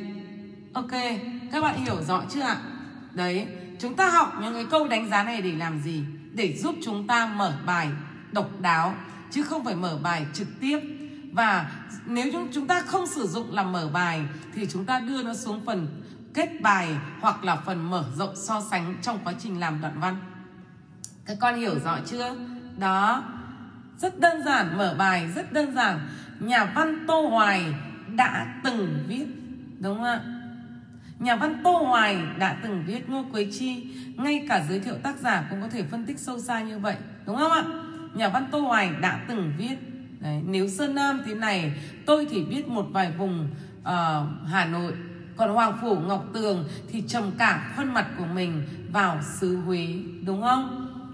Đấy, Huế, ông đi nhiều vùng đất, nhưng có lẽ tâm hồn ông lắng lại ở Huế, đúng chưa? Qua những trang bút ký tài hoa, vân vân. Hiểu bài chưa ạ? Đấy là nhận định thứ nhất, và chúng ta có mở bài thứ nhất nhá, chứ không phải chúng ta học chơi chơi đâu ạ. Đó, dấu cộng thứ hai, ta sang đánh giá thứ hai. Ta sang đánh giá thứ hai nhá. Đánh giá thứ hai đó là gì ạ? Các con ghi mở ngoặc kép. Bút ký của Hoàng Phủ Ngọc Tường. Bút ký của Hoàng Phủ Ngọc Tường. Bút ký của Hoàng Phủ Ngọc Tường là một cuộc đi tìm nguồn cội. Bút ký của Hoàng Phủ Ngọc Tường là một cuộc đi tìm nguồn cội. Là một cuộc đi tìm nguồn cội. Một sự phát hiện bề dày văn hóa và lịch sử. Một sự phát hiện Một sự phát hiện bề dày văn hóa và lịch sử. Cô đọc lại. Bút ký của Hoàng Phủ Ngọc Tường là một cuộc đi tìm nguồn cội, một sự phát hiện bề dày văn hóa và lịch sử. Văn anh giàu những tư liệu lấy từ sử sách. Văn anh lấy văn anh giàu những tư liệu lấy từ sử sách. Văn anh giàu những tư liệu lấy từ sử sách. Tri thức khoa học. Tri thức khoa học. Tri thức khoa học. Ba chấm. Cái mới của Hoàng Phủ Ngọc Tường. Cái mới của Hoàng Phủ Ngọc Tường. Cái mới của Hoàng Phủ Ngọc Tường là khám phá bình diện văn hóa. Là khám phá bình diện văn hóa. Là khám phá bình diện văn hóa với tư liệu lịch sử phong phú. Với tư liệu lịch sử phong phú. Với tư liệu lịch sử phong phú. Và một tâm hồn Huế nồng nàn. Và một tâm hồn Huế nồng nàn. Và một tâm hồn Huế nồng nàn. Đóng ngoặc kép, mở ngoặc đơn. Đây là lời bình, lời đánh giá của giáo sư Trần Đình Sử. Đây là lời đánh giá của giáo sư Trần Đình Sử. Đúng không? Chúng ta từ đánh giá này chúng ta lại có một cách mở bài.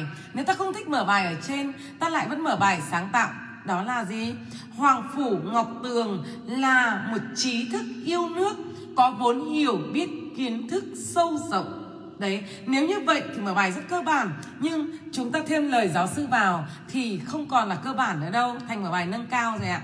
Cô nhắc lại nhé, ta kết hợp với những gì đã dạy ta lại có mở bài này.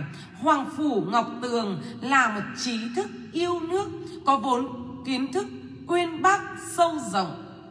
Bàn về ký của Hoàng Phủ Ngọc Tường, giáo sư Trần Đình Sử có viết: bút ký của Hoàng Phủ Ngọc Tường là một cuộc đi tìm cội nguồn, một sự phát hiện bề dày văn hóa và lịch sử. Con chỉ cần nhớ một vế thôi, con không cần nhớ vế sau cũng được, đúng không ạ? Đó. À, cái mới, chấm chấm, cái mới của Hoàng Phủ Ngọc Tường là khám phá bình diện văn hóa với tư liệu lịch sử phong phú và một tâm hồn Huế nồng nàn, đóng ngoặc kép. Ai đã đặt tên cho dòng sông là một trong những bài ký đặc sắc thể hiện tài năng viết ký của nhà văn sinh ra và lớn lên ở xứ Huế mộng mơ này. Các bạn hiểu rõ chưa? Như vậy chúng ta lại có một mở bài thứ hai. Cho nên học với Hà, khi các bạn đã có một vốn kiến thức sâu rộng thì các bạn nhớ rằng trong khi những người khác phải cắn bút nghĩ mãi mới ra mở bài thì chúng ta đã tự mình một mình chơi cân đến ba đến năm mở bài. Đấy, giống như em, giống như là gì à, con nhà đại gia, con nhà nghèo lục tung cái tủ ra tìm mãi không có nổi một bộ để đi chơi Noel. Còn con nhà đại gia thì vứt chiếc váy này ra, vứt chiếc váy kia ra, vứt cái này ra, và luôn luôn ở thế sang chảnh. Đấy, cái kiến thức nhiều nó cũng là như thế đấy các con ạ. Các con hiểu bài chưa ạ? Và chúng ta sang cái đánh giá thứ ba nhá.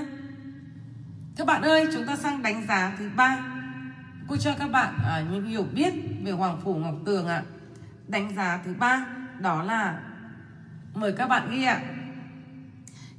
Nếu Nguyễn Tuân được tôn vinh, nếu Nguyễn Tuân được tôn vinh là người thợ kim hoàn chữ nghĩa, nếu Nguyễn Tuân được tôn vinh là người thợ kim hoàn chữ nghĩa, là người thợ kim hoàn chữ nghĩa.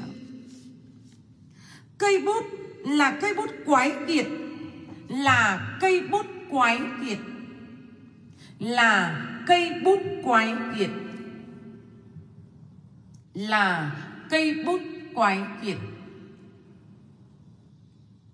Với những thiêm tùy bút độc đáo sắc sảo, là cây bút quái kiệt với những thiên tùy bút độc đáo sắc sảo của nền văn học Việt Nam, của nền văn học Việt Nam, của nền văn học Việt Nam, của nền văn học Việt Nam, thì Hoàng Phủ Ngọc Tường lại là bậc thầy chuyên về bút ký, thì Hoàng Phủ Ngọc Tường lại là bậc thầy chuyên về bút ký, thì Hoàng Phủ Ngọc Tường lại là bậc thầy chuyên về bút ký với lối hành văn hướng nội, xúc tích, mê đắm và tài hoa, với lối hành văn xúc tích, mê đắm và tài hoa. Đó, và lời nhận định này không đặt trong ngoặc kép. Đây là nhận định của Nguyễn Nguyệt Hà dành tặng cho các con. Vậy thì các con biến nhận định này thành nhận định của mình. Đây là một cách viết gián tiếp cực hay, so sánh tác giả với tác giả, lấy Hoàng Phủ Ngọc Tường đối sánh với cây bút Nguyễn Tuân nha. Như vậy chúng ta đã có một bài cực đỉnh thứ ba. Nếu uh, Nguyễn Tuân được tôn vinh là người thợ kim hoàn chữ nghĩa, là cây bút quái kiệt với những thiên tùy bút đặc sắc của nền văn học Việt Nam hiện đại, thuộc luôn, thì Hoàng Phủ Ngọc Tường lại là nhà văn bậc thầy chuyên về bút ký với cái lối hành văn hướng nội, mê đắm và tài hoa. Ai đã đặt tên cho dòng sông là một trong những bài ký độc đáo tiêu biểu, đúng không ạ? Ở bài ký này, Hoàng Phủ Ngọc Tường đã miêu tả thành công đã diễn tả thành công, đã khắc họa thành công vẻ đẹp của con sông Hương. Ok, các bạn đã hiểu bài chưa? Như vậy là Hà gợi ý các con kiến thức cơ bản về Hoàng Phủ Ngọc Tường. Đến giờ phút này, các bạn đã nhớ nhé, Hoàng Phủ Ngọc Tường sinh năm bao nhiêu? một nghìn chín trăm ba mươi bảy, quê gốc ở đâu? Triệu Phong, Quảng Trị. Nhưng sinh ra và lớn lên ở đâu? Ở Huế. Huế có gì đặc biệt? Huế đó là sông Hương, núi Ngự, đó là đó là gì ạ? Vẻ đẹp Huế chẳng nơi nào có được, nét dịu dàng, pha lẫn nét trầm tư. Và chính Huế đã là mạch máu nuôi dưỡng văn chương, đấy, nguồn nuôi dưỡng mạch máu văn chương của Hoàng Phủ Ngọc Tường. Được chưa ạ? À, phong cách Hoàng Phủ Ngọc Tường thế nào? Phong cách Hoàng Phủ Ngọc Tường đó là chất trí tuệ kết hợp với chất trữ tình, nghị luận sắc bén với tư duy đa chiều, làm nên lối hành văn hướng nội, mê đắm và tài hoa. Em biết gì, nhận định gì về Hoàng Phủ Ngọc Tường? Đó là nhận định của Tô Hoài, nhận định của giáo sư Trần Đình Sử và nhận định của chính em. Ok nha. Như vậy là à, cô đã gợi ý bổ sung cho các con một số những thông tin, một số những kiến thức để các con à, có thể vận dụng trong bài thi của mình một cách à, sáng tạo nhất, chứ không phải là lặp lại nhé. Chúng ta sang cho cô tiếp tục ạ. À. Cho Hà, cho Hà sang hai bút đỏ tác phẩm. Hai bút đỏ tác phẩm. Cả lớp ơi, bút đỏ tác phẩm. Rồi A nhỏ, chúng ta quan tâm đến đầu tiên đó là bút đỏ. A nhỏ là đề tài. A nhỏ là đề tài. A nhỏ là đề tài. Các con ơi, bài này viết về đề tài gì? Bài này viết về đề tài gì? Đó, viết về đề tài gì? Thì Hà tin rằng các con trả lời được. Đó là đề tài sông nước, đúng không ạ?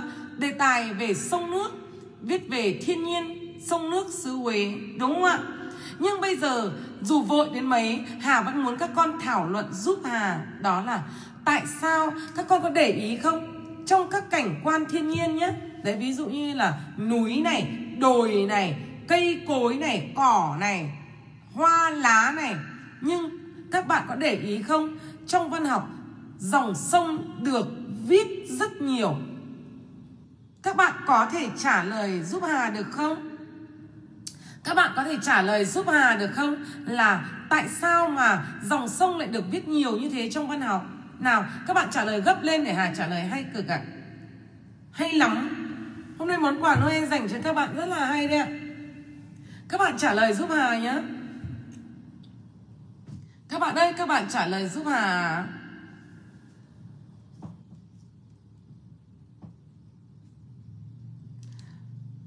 À, Nguyễn Ngọc Loan, vì người ta cứ bảo sông nước hữu tình. À, quê mình xinh đẹp quá, đúng không? Cho nên mới biết, đúng không? Nào các con thảo luận giúp Hà, các con trả lời cho Hà câu hỏi. Vội thì vội, Hà vẫn hỏi câu này ạ. À. Tại sao người ta lại viết về sông nước nhiều đến thế? Tại sao? Minh Anh, vì dòng sông gắn với cuộc sống lao động của con người ạ. À. Nhưng mà Hà có gắn với lao động của con người đâu.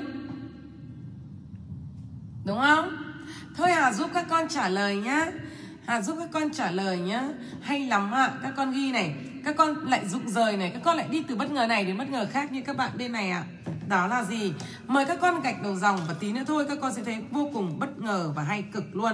Mời các con ghi ạ. À. Gạch đầu dòng thứ nhất. Đó là gì? Đề tài nhá. Gạch đầu dòng thứ nhất. Trong mọi cảnh quan thiên nhiên của đất nước. Điều đầu tiên phải khẳng định thế này đã. Gạch đầu dòng thứ nhất.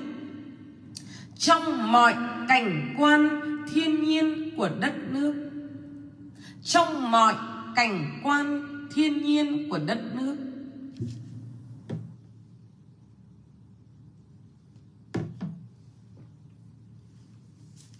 Trong mọi cảnh quan thiên nhiên của đất nước thì dòng sông luôn là một hình ảnh ấn tượng. Trong mọi cảnh quan thiên nhiên của đất nước thì dòng sông luôn là một hình ảnh gợi ấn tượng sâu đậm. Trong mọi điều đầu tiên ta thể phát hiện của mình đã, trong mọi cảnh quan thiên nhiên của đất nước thì dòng sông luôn là một hình ảnh gây ấn tượng sâu đậm. Thì dòng sông luôn là một hình ảnh gây ấn tượng sâu đậm. Thì dòng sông luôn là một hình ảnh gây ấn tượng sâu đậm. Và có vị trí xứng đáng trong trái tim người nghệ sĩ. Và có vị trí xứng đáng trong trái tim người nghệ sĩ. Và có vị trí xứng đáng trong trái tim người nghệ sĩ nhá.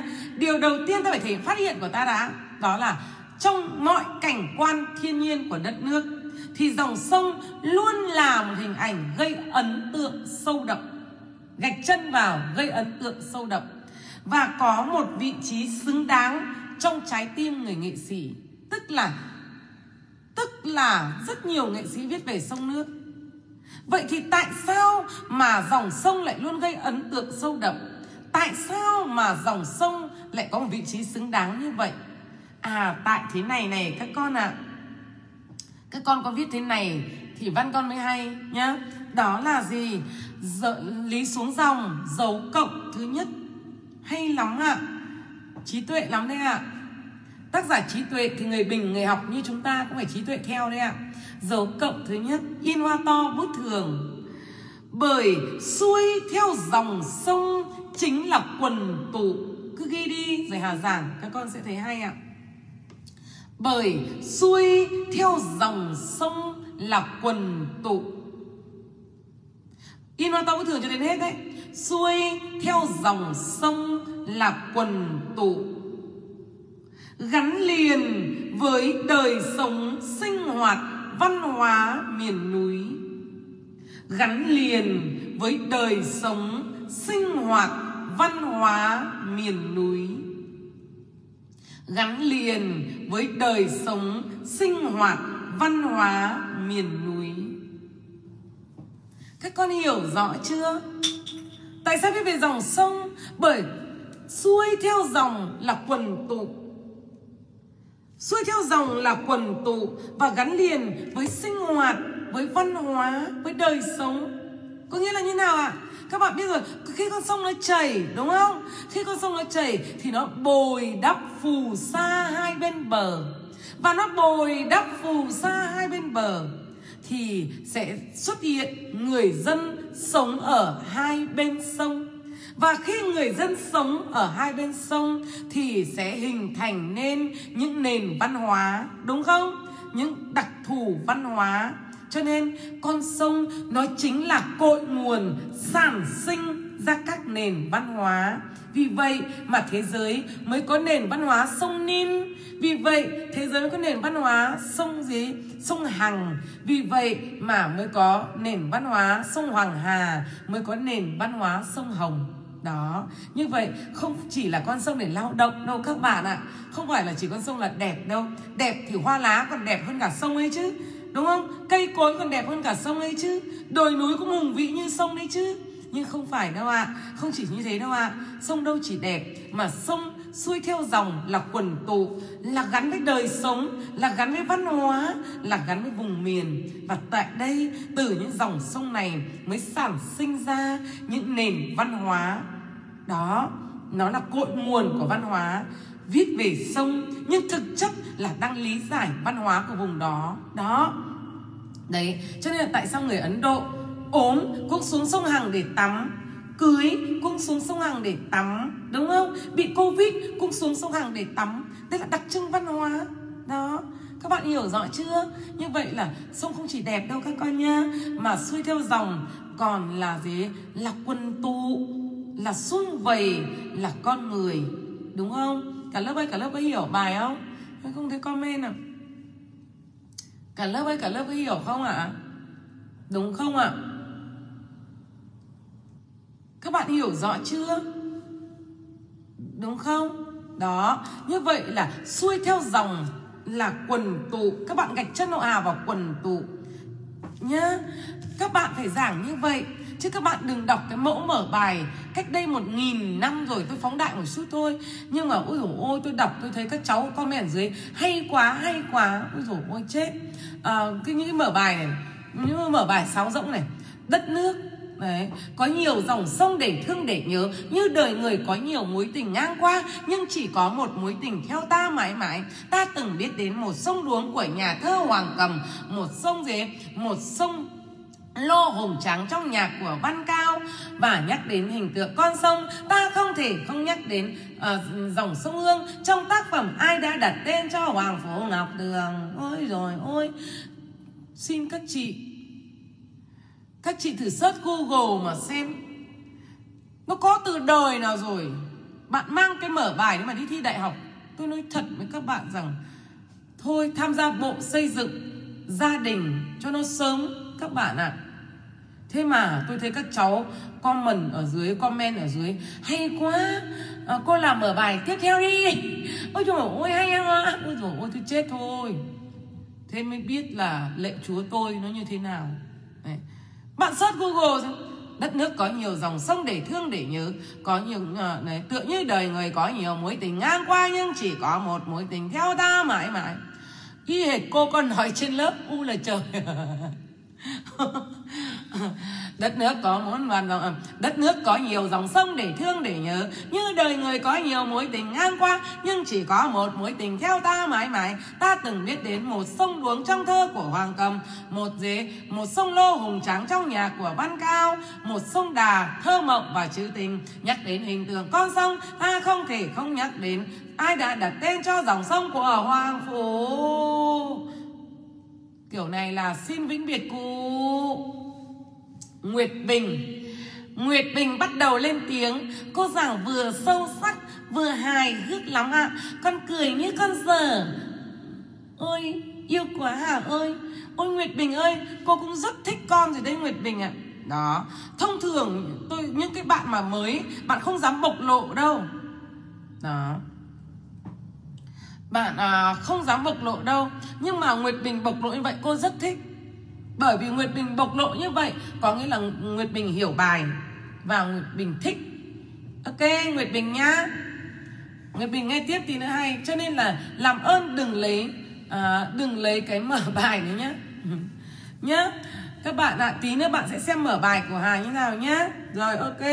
Nào, như vậy là các tình yêu ạ. À, xuôi theo dòng sông chính là quần tụ. Xuôi theo dòng sông chính là quần tụ. Gắn liền với đời sống sinh hoạt văn hóa vùng miền. Ngược lại, nào tiếp tục, chưa hết ạ. À, dấu cộng thứ hai. Dấu cộng thứ hai. Ngược lại với dòng sông.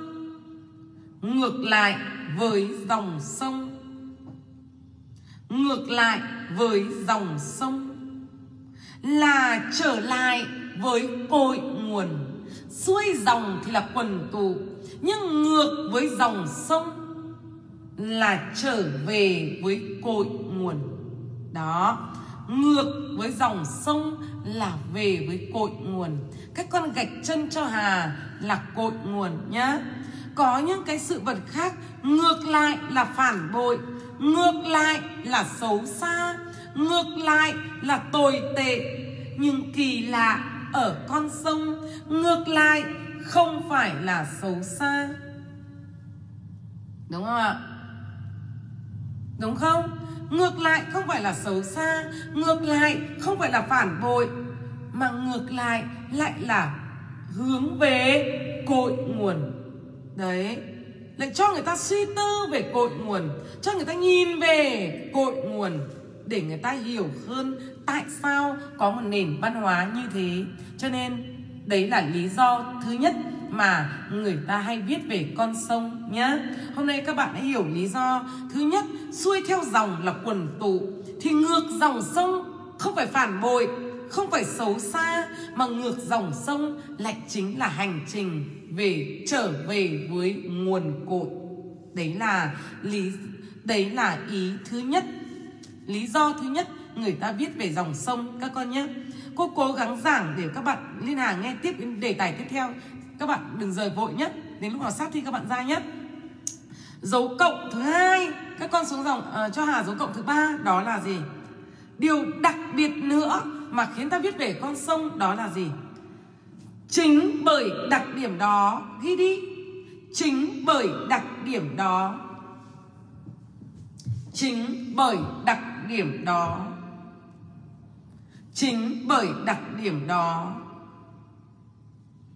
Y nó to bất thường cho đến hết này.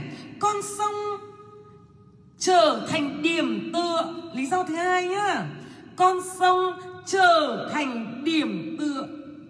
Đấy, con sông trở thành điểm tựa. Vì con sông nó có đặc điểm đó, cho nên con sông nó đã trở thành điểm tựa. Để hồn người suy tư bao điều. Để hồn người suy tư bao điều. Từ đó mà bừng ngộ những nhận thức tình cảm. Từ đó mà bừng ngộ những nhận thức chân lý tình cảm. Hiểu không ạ? Với những đặc điểm đó, với những đặc điểm đó, con sông đã trở thành điểm tựa, gạch chân và điểm tựa, để hồn người suy tư bao điều. Để hồn người suy tư bao điều, từ đó mà bừng thức những chân lý, nhận thức, tình cảm. Có hiểu không ạ? À, đấy, vì con sông có đặc điểm như vậy, cho nên bố Hà, mới, bố mẹ Hà mới đặt tên Hà là Hà. Đúng không ạ? Là Hà. Và bố Hà có dặn Hà là gì? Con có biết vì sao bố đặt tên con là Hà không? Vì sao hả con? Và Hà đã ngây thơ trả lời rằng: con biết chứ bố, nguyệt là trăng, Hà là phần thối trên củ khoai. Khoai Hà ấy bố. Cho nên là nguyệt Hà có, có nghĩa là khoai thối trong trăng. Bố bảo: chắc cái sư bố mày Mày hiểu thế à? Bố mày đặt mày tên là nguyệt Hà, không phải là khoai thối trong trăng đâu. Thế dạ thưa bố là sao ạ? À? Phụ thân dạy con là sao ạ? À? Để hài nhi còn biết ạ? À? Thì phụ thân và mẫu thân của Hà cùng đồng thanh giải thích đó là Hà có nghĩa là sông nhá. Mà sông, đấy điểm tựa mà, sông mà không chảy, đúng không? Sông mà không chảy thì thành cái vũng, đúng không? Thành cái vũng, thành cái ao. Mà cái vũng, cái ao đó thì chỉ để dành cho trâu nó đầm thôi. Đấy, cho bò nó gì? Cho bò nó dị hóa thôi, cho bò nó y ra thôi. Đấy, cuộc đời. Đấy, mà sông mà không chảy thì nhìn thấy tô lịch chưa? Có thúi không? Có thúi không? Có, có ai muốn lại gần không? Đó, cho nên con tên là Hà. Hà thì nhất định phải chảy, đúng không? Là sông nhất định phải chảy, chảy ra biển cả. Biển lớn của tình yêu, biển lớn của tri thức, đúng không? Biển lớn của tình thương. Và khi con càng chảy, có nghĩa là đời con càng hùng vĩ, đời con càng vĩ đại, đời con càng ý nghĩa. Nhưng nhớ, con là dòng sông, đúng không? Con là dòng sông chảy, nhưng hãy nhớ về nguồn cội. Bởi vì không có nguồn cội thì làm sao có sông. Cho nên làm người nhất định phải biết ơn quá khứ. Làm người phải nhất định biết ơn những ai đó tạo dựng cho dòng chảy của đời mình. Cho nên papa, mama, mẫu thân đã đặt tên con là Nguyệt Hà là vì vậy. Đấy, bây giờ các con đã hiểu tại sao không? Bây giờ các con đã hiểu tại sao với đặc tính của dòng sông, dòng sông đã trở thành điểm tựa để cho người ta suy tư không? Rồi một mai các con đứng, một mai các con đứng với cờ rút ở bên sông Hồng Đông Anh nhà các con ấy. Đấy, các con lại gợi lên suy tư. Các con các con lại uh, gợi lên suy tư. Nguyệt Bình, con tên là Nguyệt Bình, các bạn toàn trêu con là trăng trong lọ. Trời ơi. Đấy, thì Nguyệt Bình phải trả lời rằng các cậu nói tớ là trăng trong lọ cũng đúng, bởi vì các cậu uh, nói như vậy là phản ánh nhận thức não bộ của các cậu. Tớ tôn trọng điều đó và tớ đón nhận điều đó. Con đừng ngại, con phải con lại phải tự tin với điều đó. Cảm ơn các cậu. Các cậu đã bảo tớ là trăng trong lọ. Như vậy là nhận thức của các cậu đến vậy mà thôi. Và tớ thích thú với sự đón nhận. Lâu nay tớ đón nhận sự sâu sắc, tớ chán quá rồi. Hôm nay gặp một cái ý phàm phu tục tử, tớ lại thấy hay hay, dí dỏm. Cảm ơn các cậu nạ, nhiều nạ. Tiếng miền Trung là cảm ơn các cậu nhiều nạ. Nhiều nạ à, miền Trung là cảm ơn các cậu nhiều nạ. Thế còn tớ giải thích cho các cậu nhé. Nguyệt là trăng, bình là bình yên, là an yên. Tớ là vầng trăng an nhiên, tớ là vầng trăng bình yên, tớ là một cái đẹp bình yên vĩnh cửu. Hãy đến với tớ, bạn sẽ có cảm giác an nhiên. Ok. Đó, các bạn ạ, à, như vậy là chúng ta đã giảng xong, đúng không? Chúng ta đã giảng xong tại sao mà dòng sông lại chiếm nhiều ưu thế trong tâm hồn nghệ sĩ đến như vậy. Liên Hà ơi, ghi nốt cố câu này nhá, rồi các con rút lui để thi nào. Các con ghi cho Hà này, đấy là đề tài dòng sông nói chung nhá. Nhá. Còn bây giờ chúng ta sẽ vào đề tài hẹp hơn là um, Hoàng Phùng Ngọc Tường viết về sông, nhưng cụ thể ở đây là gì? Nhưng cụ thể ở đây là sông Hương.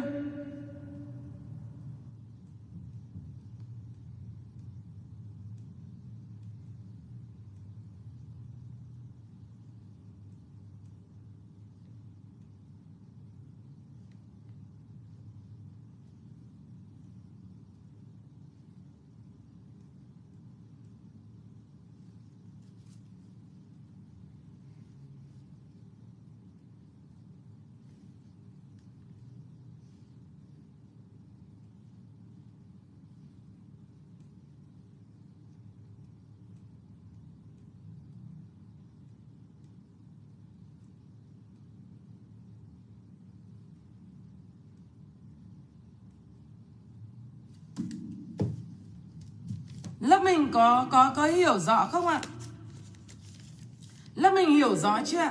Như vậy là các bạn ghi tiếp cho Hà nhé.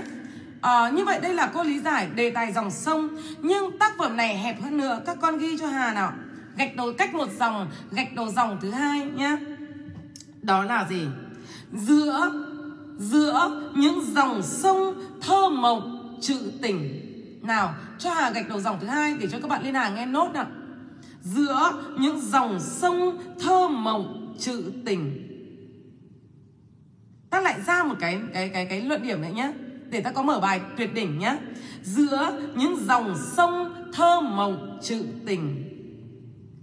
In hoa to này, dòng hương giang của xứ Huế. Dòng hương giang của xứ Huế. Dòng hương giang của xứ Huế nhận được yêu ái của tâm hồn nghệ sĩ nhiều hơn cả. Dòng hương giang của xứ Huế nhận được yêu ái, nhận được sự yêu ái của tâm hồn nghệ sĩ nhiều hơn cả.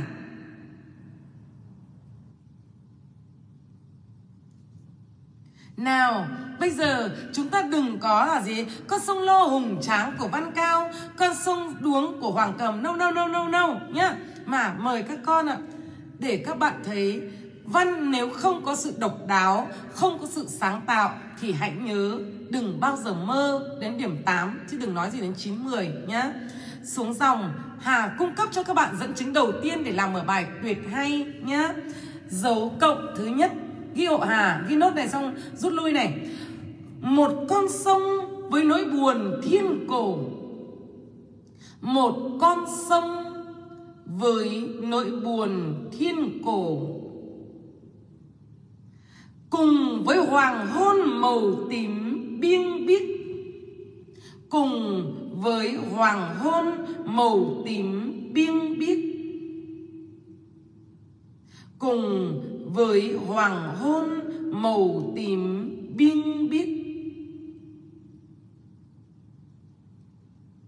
đã được nhà thơ Nguyễn Trọng Tạo viết rất hay, đã được nhà thơ Nguyễn Trọng Tạo viết rất hay, gạch chân vào Nguyễn Trọng Tạo, đã được nhà thơ Nguyễn Trọng Tạo viết rất hay. Hai chấm ra giữa dòng. Con sông đám cưới huyền chân, nó phải lạ chứ, nó phải hay chứ. Đọc bài văn một trăm bài, một trăm cô, cô nào cũng đất nước có nhiều dòng sông để thương để nhớ, như nhiều mối tình. Đọc đọc em thế nên, nên phát ớn phát chán ra rồi, trò lắc lư ôi hay quá thì chết. Con sông đám cưới huyền chân, Huyền Chân công chúa ấy. Con sông đám cưới Huyền Chân, đúng không ạ? Con sông đám cưới Huyền Chân. Bỏ quên dải lụa phù vân trên nguồn. Con sông đám cưới Huyền Chân, bỏ quên dải lụa phù vân trên nguồn. Hèn chi thơm thào nỗi buồn, hèn chi thơm thào nỗi buồn. Niềm riêng nhuộm tím hoàng hôn đến giờ, niềm riêng nhuộm tím hoàng hôn đến giờ. Hoàng hôn, niềm riêng nhuộm tím hoàng hôn đến giờ. Hai chấm cách một dòng xuống dòng này. Con sông nửa thực nửa mơ, con sông nửa thực nửa mơ. Xuống dòng. Nửa mong lý bạch, nửa chờ khuất nguyên. Hay không ạ? À? Đấy, mở bài đơn giản thôi. Nhạc sĩ Hoàng Hiệp đã từng có những ca từ thật đẹp. Trong tim đấy, mỗi người đều có một dòng sông của riêng mình. Nhà thơ Nguyễn Trọng Tạo đã từng viết về dòng Hương Giang của xứ Huế với những ca từ tuyệt, với những ngôn từ tuyệt mỹ. Con sông đám cưới Huyền Chân, bỏ quên dải lụa phù vân trên nguồn. Hèn chi thâm thảo nỗi buồn, niềm riêng nhuộm tím hoàng hôn đến giờ. Con sông nửa thực nửa mơ, nửa mong lý bạch, nửa chờ khuất nguyên. Nửa mong lý bạch, nửa chờ khuất nguyên. Nhà thơ Khuất Nguyên ấy. Nửa mong lý bạch, nửa chờ khuất nguyên. Dòng sông Hương mộng mơ của xứ Huế đã chảy tràn trong trang văn của các tác giả. Nhưng phải đến ai đã đặt tên cho dòng sông, người đọc mới có cơ hội được cảm nhận trọn vẹn vẻ đẹp của dòng Hương Giang xứ Huế mộng mơ. Ok nhá, các bạn hiểu rõ chưa? Đấy là những câu thơ tuyệt hay. Nhân tiện nói về Nguyễn Trọng Tạo, Hà bổ sung cho các con những câu thơ của Nguyễn Trọng Tạo cũng viết cực hay trong bài Vọng Huế nhé. Đó, đó là gì? Các bạn ghi tiếp cho Hà nhé. Nhân tiện, nhân tiện học Nguyễn Trọng Tạo, đọc Nguyễn Trọng Tạo, Hà cung cấp cho các bạn bài một cái đoạn trong bài thơ Vọng Huế của uh, của của của Nguyễn Trọng Tạo để các bạn có mở bài đỉnh nhé. Các con xuống dòng nào. Các con xuống dòng dấu cộng thứ hai. Sao thèm hát một điều gì xưa lắm, sao thèm hát một điều gì xưa lắm, sao thèm hát một điều gì xưa lắm. Xuống dòng. Thèm đọc một đoạn văn Hoàng Phủ Ngọc Tường nhá. Sao thèm hát một điều gì xưa lắm. Xuống dòng. Thèm đọc một đoạn văn Hoàng Phủ Ngọc Tường.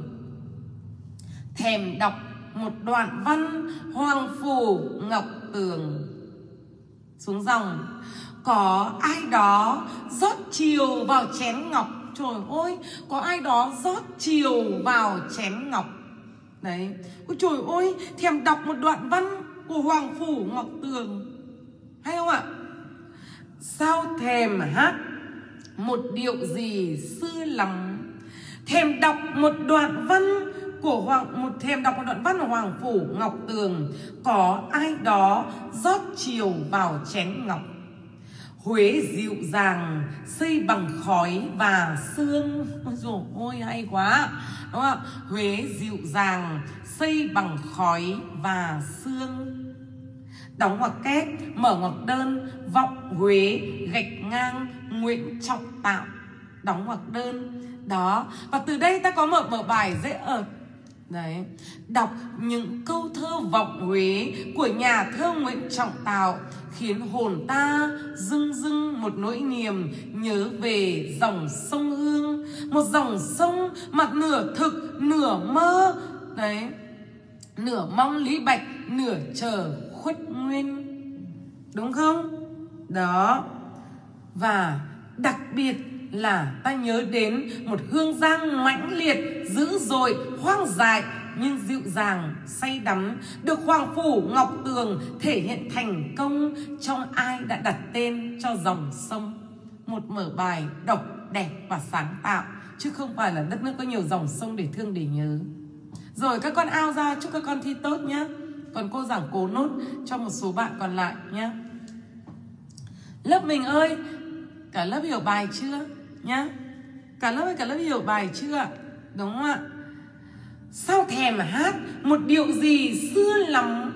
Thèm đọc một đoạn văn của Hoàng Phủ Ngọc Tường. Có ai đó rót chiều vào chén ngọc. Huế dịu dàng xây bằng khói và sương.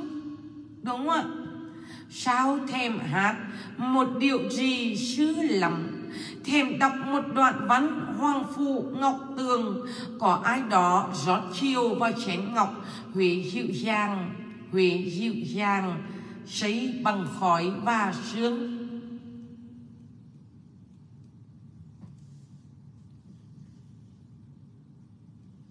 Hiểu không ạ? Mình à, xin một comment nhé. Lâu lâu rồi mình xin một comment nào.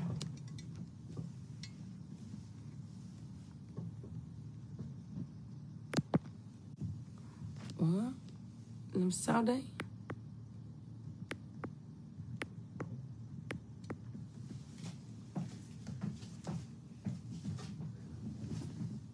Con chúc các cô, chúc các con thi tốt nha. Ok nha. Rồi. Rồi nhá.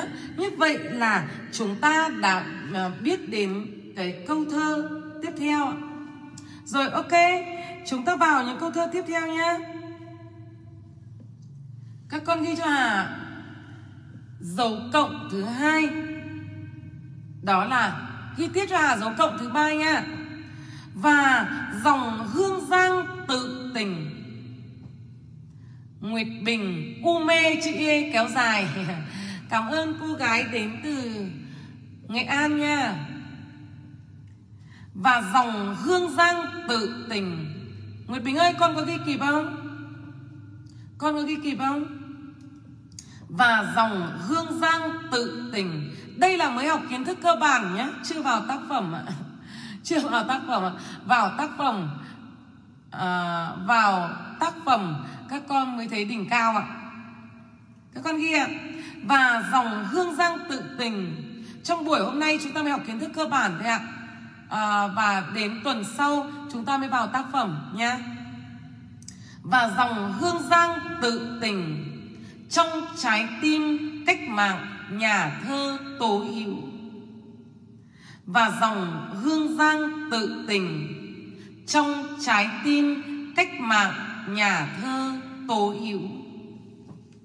Và dòng hương giang tự tình trong trái tim nhà thơ cách mạng Tố Hữu.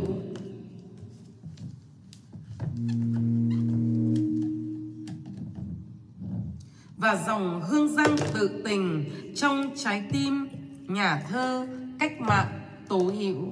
Hai chấm ra giữa dòng: Hương Giang ơi dòng sông êm,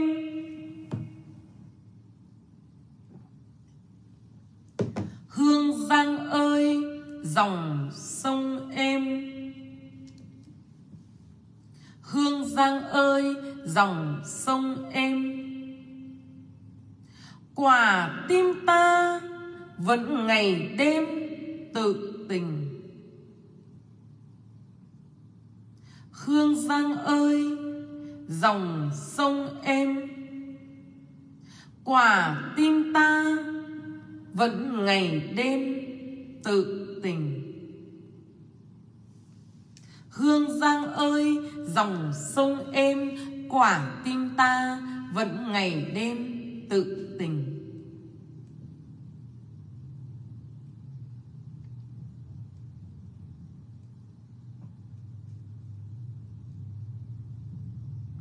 Các bạn hiểu được chưa?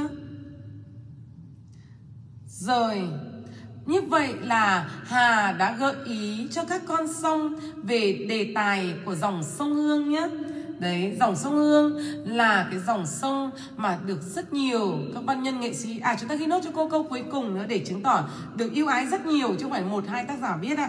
Dấu cộng thứ ba hay dấu cộng thứ tư hay một dòng sông Hương chở đầy tâm trạng, hay một dòng sông Hương chở đầy tâm trạng,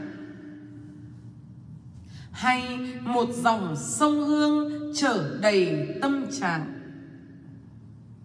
hay một dòng sông Hương chở đầy tâm trạng.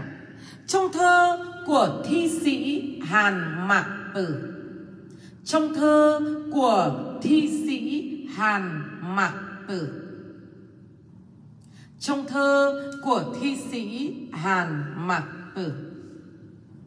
Hai chấm ra giữa dòng: Gió theo lối gió mây đường mây, gió theo lối gió mây đường mây. Dòng nước buồn thiếu hoa bập lay, gió theo lối gió mây đường mây. Dòng nước buồn thiếu hoa bập lay. Đó, như vậy là Hà đã gợi ý cùng với các con, đó là gì? Bài này viết về đề tài sông nước và đặc biệt là con sông Hương, và Hà đã cùng với các con làm sáng tỏ hai cái nội dung lớn. Thứ nhất là tại sao sông nước lại luôn luôn được ưu ái trong trái tim của những người nghệ sĩ, và sáng tỏ nội dung thứ hai trong các dòng sông, đúng không ạ? Trong các dòng sông thì sông Hương lại chiếm một cái vị trí xứng đáng trong trái tim người nghệ sĩ. Ok, chúng ta đã xong cái vấn đề nhé. Chúng ta sang cho Hà tiếp tục ạ. Cho cô A lớn là đề tài, các bạn cách ra một dòng cho nó sáng tỏ vở. Cho cô B lớn, à xin lỗi B nhỏ, bút đỏ, thể loại. Cho Hà bút đỏ thể loại. À, Hà nhận được tin nhắn của các bạn là: cô ơi, hôm nay là à, Noel và nhà con theo đạo, cô có thể cho bọn con nghỉ sớm một xíu được không? À, yên tâm, cô cũng cố gắng để à, cho các con nghỉ. Buổi sau cô sẽ dạy bù cho các con. Chúng ta còn dài, thời gian bù rất là nhiều. Nhưng mà cô cũng cố gắng là các con đã mất công học thì cố gắng học nốt cho cô cái thể loại, để buổi sau ta vào tác phẩm cho nó đơn, cho nó nhanh nhá. Thế nên các con chịu khó ngồi lại với cô mười phút nữa thôi. Cô sẽ cho các bạn nghỉ sớm một hôm. Đấy, các con nói bố mẹ như vậy để à, cho các bạn à, chúc các bạn theo à, Thiên Chúa giáo một mùa Giáng sinh an lành nhé. À, vì các bạn cô các bạn cũng rất là đáng yêu, là các bạn à, nói rằng cô dạy à, con không muốn bỏ. Nếu là à, nếu là là môn khác con bỏ rồi, con nghỉ một hôm rồi, nhưng mà cô không con con tiếc thì cô sẽ cố gắng nhé. Và kể cả bạn nào không đi theo Thiên Chúa giáo thì hôm nay chúng ta cũng đang trong sống trong thời hội nhập, thì chúng ta cũng có thể thưởng thức cái không khí Noel à, qua màn hình nhé. Rồi, chúng ta cho cô vào B là thể loại. Nào, à, chúng ta đã học người lái đò sông Đà. Chúng ta đã học người lái đò sông Đà là Tùy Bút, đúng không ạ? Hôm nay chúng ta lại học sông Hương là Bút Ký. Mà đây là cả hai cái thể loại này đều nằm trong một thể loại ký.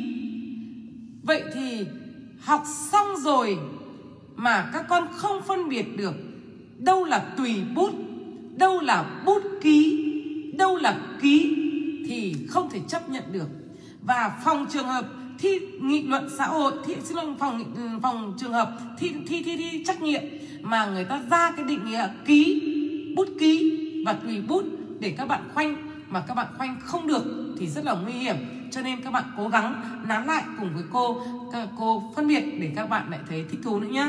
Nào, gạch tối nay cô sẽ gợi ý cho các con phân biệt được thế nào là ký, thế nào là bút ký và thế nào là tùy bút, để các con không mơ hồ. Các con phải học thật chắc thì tí nữa các con học vào đề ấy, luyện đề ấy, cảm nhận đoạn văn sau, từ đó nhận xét bút ký của Hoàng Phủ Ngọc Tường. Thì điều đầu tiên của phần nhận xét là con phải giải thích khái niệm. Con phải giải thích khái niệm bút ký là gì, sau đó con mới nhận xét bút ký của Hoàng Phủ Ngọc Tường thì con mới hy vọng được điểm thủ khoa. Đó, cho nên Hà trang bị cho con một cái móng rất chắc để mấy buổi sau con học nó dễ dàng hơn nhá. Các bạn bên này là các bạn rất thích đấy ạ nhá. Các bạn ghi cho Hà bút đỏ nào. Hôm nay các bạn sướng là cô có bắt các bạn trả lời đâu, đúng không? Nên cô trả lời hộ hết các bạn đấy rồi. Gạch đầu dòng bút đỏ, in hoa to, ký. Ký Ký là gì ạ? Ký là gì ạ? Thì các con ghi hộ Hà bút thường ạ, là ghi chép lại, là ghi chép lại, là ghi chép lại những đối tượng, người thật, việc thật. Ký bút thường là ghi chép lại những đối tượng, người thật, việc thật.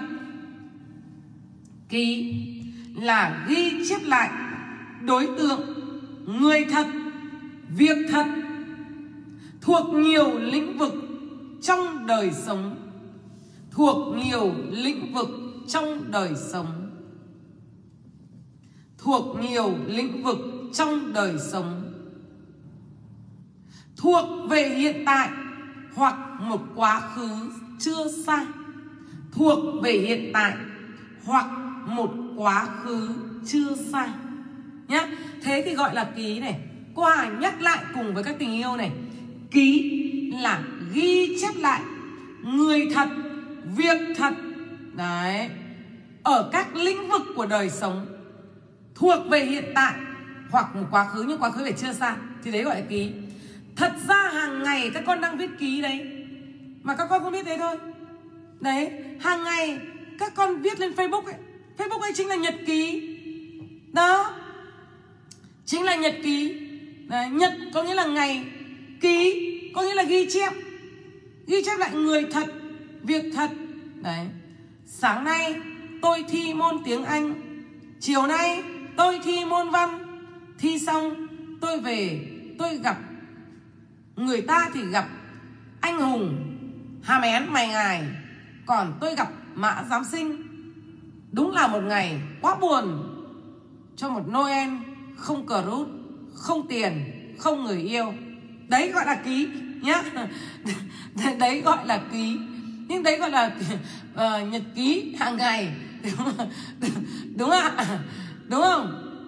Đấy, hôm nay tôi today today me ăn ba cái bánh rán, bốn quả trứng cút nộn, năm chén rượu, mừng cho cuộc đời chưa có người yêu, chưa có cờ rút. An lành, Giáng sinh an lành. Đó, đấy là ký. Nhưng đây là cái loại ký không không phải là loại ký văn học, mà loại ký này là loại ký văn bản nhật dụng, đúng không ạ? Đấy là cái ký sự hàng ngày của các bạn. Cái loại ký mà chỉ làm cho đọc xong người ta nhận ra đây không phải là một tác giả vĩ đại của tương lai, mà người ta đọc ký của các bạn xong người ta nhận ra một con dở của tương lai nhá. Đó, đấy là ký. Ok, rồi cho Hà gạch đầu dòng thứ hai bút đỏ, bút ký. Cho Hà gạch đầu dòng thứ hai bút đỏ, bút ký. Bùi Thị Nguyệt Hà cười không khép được miệng. À, Nguyệt Hà hôm nay thấy lớp vui không ạ? Hôm nay có nhân tố Nghệ An này, Cu Đơ, Nghệ An này, Trà Vân này. Bạn bạn Thu Quên Trà Vân ơi, từ lúc có buồn nhỉ, từ lúc mình nhắc Nguyệt, Nguyệt Bình nhiều quá có vẻ là là Thu Quên buồn nhỉ.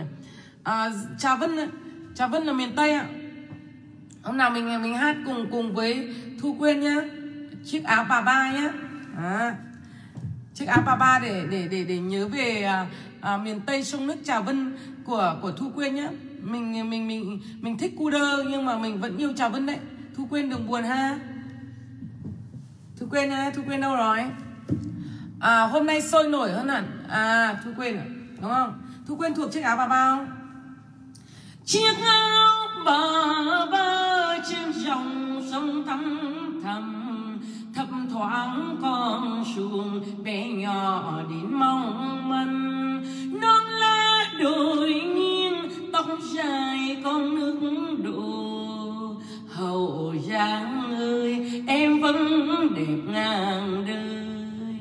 Đó, yêu yêu yêu yêu yêu yêu cả Trà Vinh đó nha. Ok, rồi chúng ta học chúng ta học tiếp nha.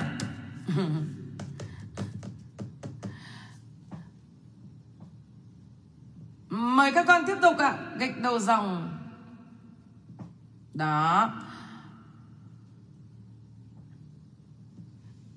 Nguyệt Bình. À, Nguyệt Bình. Ôi dồi, kinh quá nhỉ. Nguyệt Bình đều nhỉ. Con cũng hay hát giống cô. Cô cho mình giống nhau nhiều thứ quá. Ôi trời ơi, kinh. Nguyệt Nguyệt, Nguyệt Bình à. Lưu Bá Triều, Hà hát tiếng Huế đi. Dù xa hỏi lòng quyến chưa, Huế sang đông, Huế buồn trong mưa, như mắt xưa chờ áo tím, lòng anh nhung nhớ nhung chiều ơi. Đó, Huế đấy. Huế đấy. Nguyệt Bình, Nghệ An đi cô. Ôi lớp này biến bài giờ văn thành show, show ca nhạc hả? Này da em nâu tươi màu suy nghĩ, đến mùa phường vị ta lỡ gặp mùa thi, đến ngày phường nở ta cùng hẹn mùa thi. Nghệ tính mình ơi sông lam rồi núi hồng, mình về theo bạn đào đá ngăn sông. Đó, các bạn hả? Ha, nhá, thôi học thôi. Cho à, gạch đầu dòng thứ hai hôm nay các bạn học sôi nổi, các bạn học vui nhá. Cho nên là đùa với các bạn. Nào, gạch đầu dòng thứ hai đó là bút ký, ok. Đấy. Bút ký. Bút ký là gì? Bút thường. Thôi thôi thôi thôi thôi. Cô ơi, cô ở Phú Thọ, cô hát cô hát nhạc Phú Thọ. Phú Thọ có nhạc gì không? Hả? Phú Thọ có chứ, chưa thì chết rồi. Hát xoan của Phú Thọ là nổi tiếng, được UNESCO công nhận mà. Hả? UNESCO công nhận hát xoan của Phú Thọ mà. Là lư, cây gió lắc lư, em lên rừng hay quả cây chua. Em lùi xuống khế, em bắt con ốc, con ốc nôi lằn, con ốc nôi lùi. Em tra vào gió, em bó vào thơi, em mang nó về, em về nó mang, em mang nó về, em về nó mang. Đấy các bạn ạ, nhé.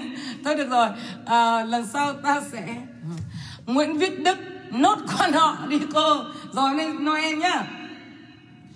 Anh còn còn có mỗi mỗi đời giây, anh đêm đêm bán nốt để anh theo theo cô mình. Tình tình tang là tang tình tình, chứ cô mình rằng chứ cô mình ơi, rằng có lấy là lấy em không, rằng rằng có lấy là lấy anh không.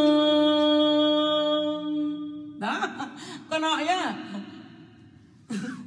Con họ nhá. Kẻ lương hả? Trời ơi, kẻ lương hả?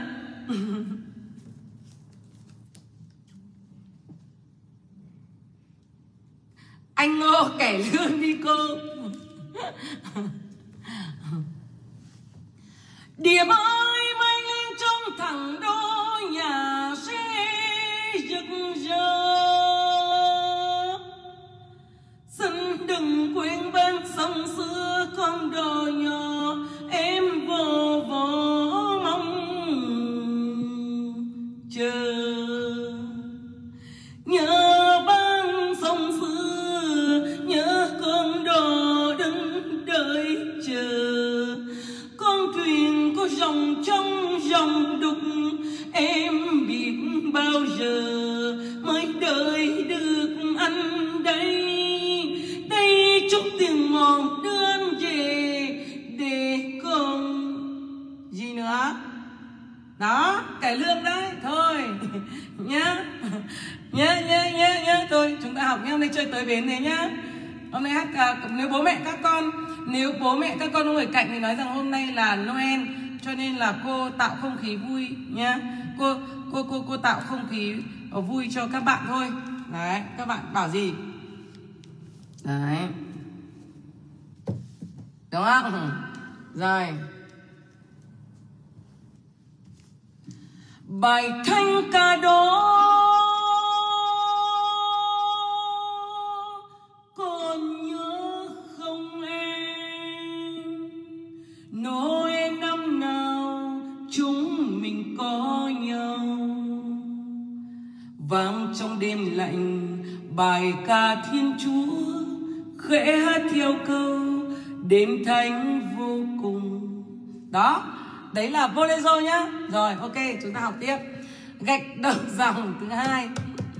Gạch đầu dòng thứ hai. Bút ký thôi, học thôi. Bút ký, bút ký, bút ký, bút ký. Bút ký. À, Lê Tuấn Nghĩa, mẹ con ngồi cạnh hát cùng cô luôn nè. Hôm nào cô mở live show cô sẽ mời mẹ. À, cô sẽ mời mẹ của Tuấn Nghĩa, Diệu Linh sang live show hát cùng với cô nha. Chắc chắn là hết dịch cô sẽ làm một live show với phụ huynh. Đấy, song ca cùng với phụ huynh nhá. Song ca cùng với phụ huynh nha. Rồi bây giờ thì chúng ta học nha. Nào, mời các con. Bút ký, các con ghi nốt ạ. À, là ghi chép. Là ghi chép.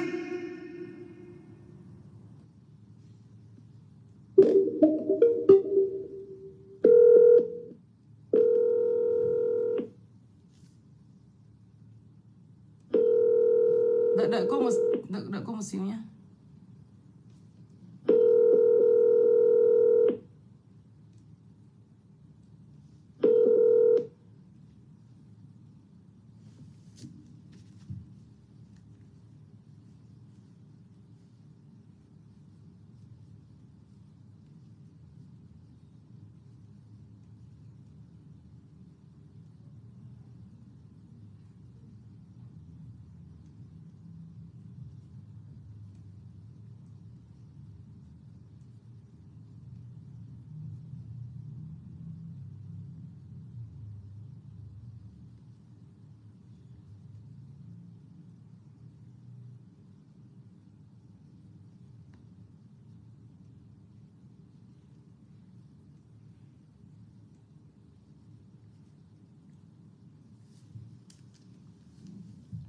Các bạn à, ghi cho cô ạ.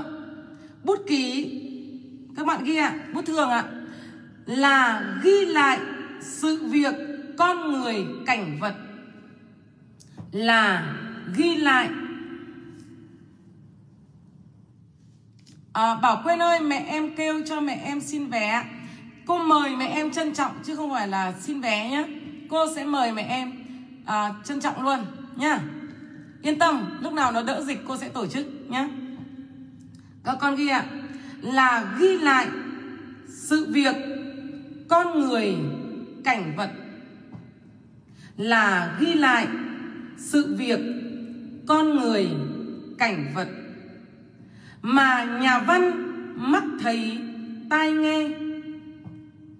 Mà nhà văn mắt thấy tai nghe. Mà nhà văn mắt thấy tai nghe.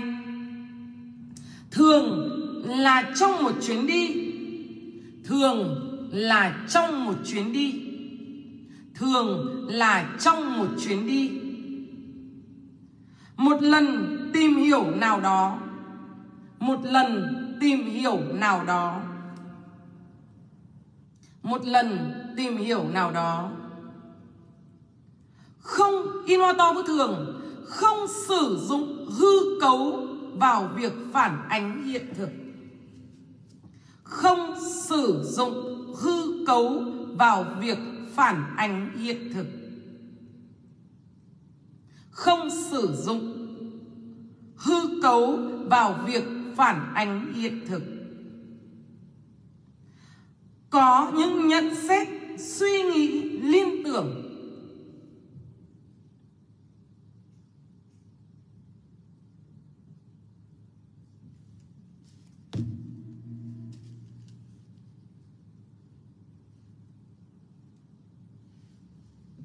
Có những nhận xét, có những nhận xét, có những nhận xét, suy nghĩ, liên tưởng, thể hiện nhận thức về đối tượng ghi chép, thể hiện nhận thức về đối tượng được ghi chép, thể hiện nhận thức đối tượng được ghi chép. Nhá.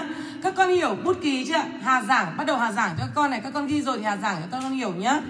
Bút ký có nghĩa là ghi chép lại người thật, việc thật. Đấy, ghi chép lại người thật, việc thật. Đúng không ạ? Ghi chép lại người thật, việc thật, cảnh thật. Trong một chuyến đi nào đó, hoặc một lần tìm hiểu nào đó nhá. Đặc trưng của bút ký là các con nhớ này, là ghi lại người thật. Đúng không ạ? Ghi lại người thật, ghi lại việc thật, ghi lại cảnh thật.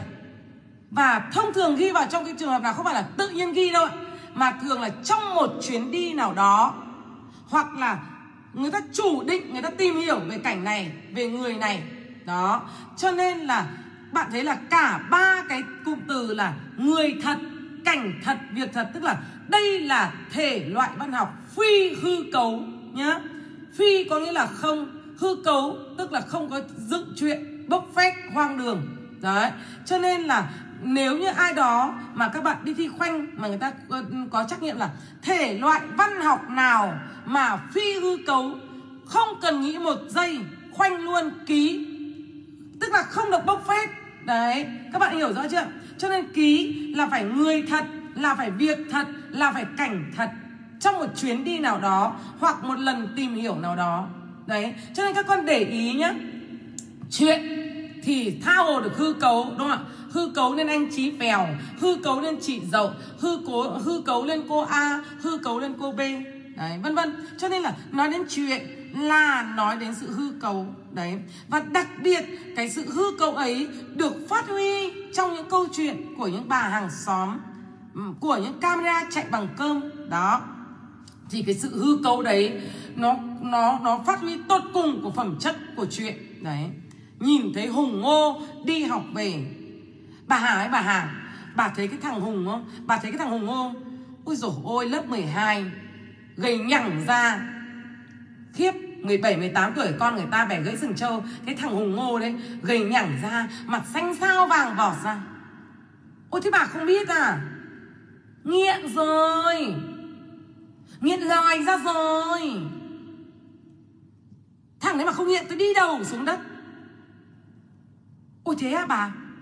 Bà Lan lại thêm vào, hôm nọ đấy tôi thấy tay nó cứ kiểu hít hít hít hít hít ấy. Bà có tận mắt nhìn thấy không? Tôi tôi không nhìn thấy đâu, nhưng mà hít đây, hít, hít đây. Đó các bạn ạ, các bạn ạ, các bạn ạ. Đấy, trong những cái câu chuyện của những camera chạy bằng cơm, đúng không ạ, luôn luôn có cái sự hư cấu. Còn ký, còn ký thì không được phép hư cấu nhé. Đặc trưng của ký là ghi lại người thật, việc thật, nhưng nó mang tính văn học nhé. Nó mang tính văn học chứ không phải là ghi lại người thật, việc thật là gì. Ví dụ như Thu Quyên ghi lại người thật việc thật. Sáng hôm nay mình vừa ra khỏi ngõ thấy hai con chó nó sủa gâu gâu. Thế là bác hàng xóm lấy đá ném vào con chó.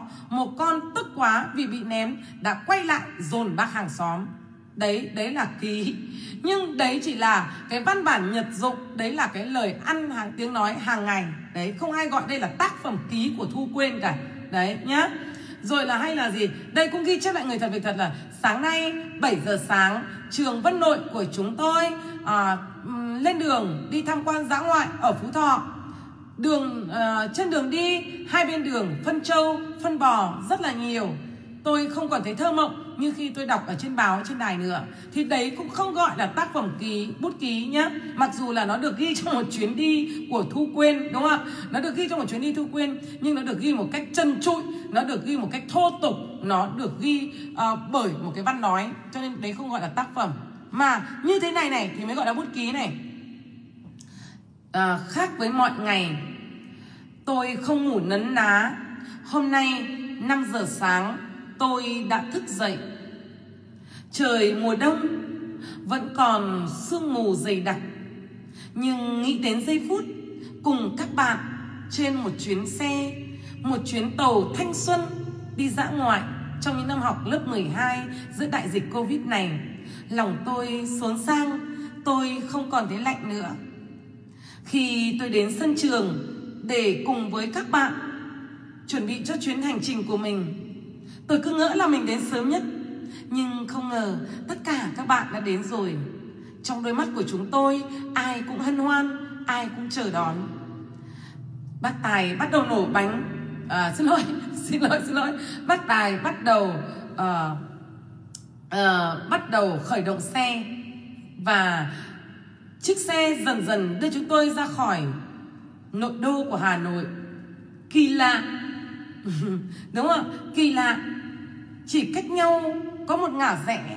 Bên này là nội đô, bên kia là con đường dẫn vào quốc lộ Yên Bái, Nội Bài à, Nội Yên Bái, Lào Cai. Chúng tôi thấy có một không khí khác hẳn. Thì đấy, đấy mới là bút ký các con nhé. Bạn ấy ghi lại cái chuyến đi thật, bạn ghi lại cảnh thật, nhưng ghi lại một chất, ghi lại bằng những ngôn ngữ văn học, ghi lại bằng những cảm xúc có kể, có tả, có biểu cảm thì gọi là bút ký. Hôm nay các con đã hiểu thế nào là bút ký chưa? Cả lớp ơi, hôm nay các con đã hiểu thế nào là bút ký chưa?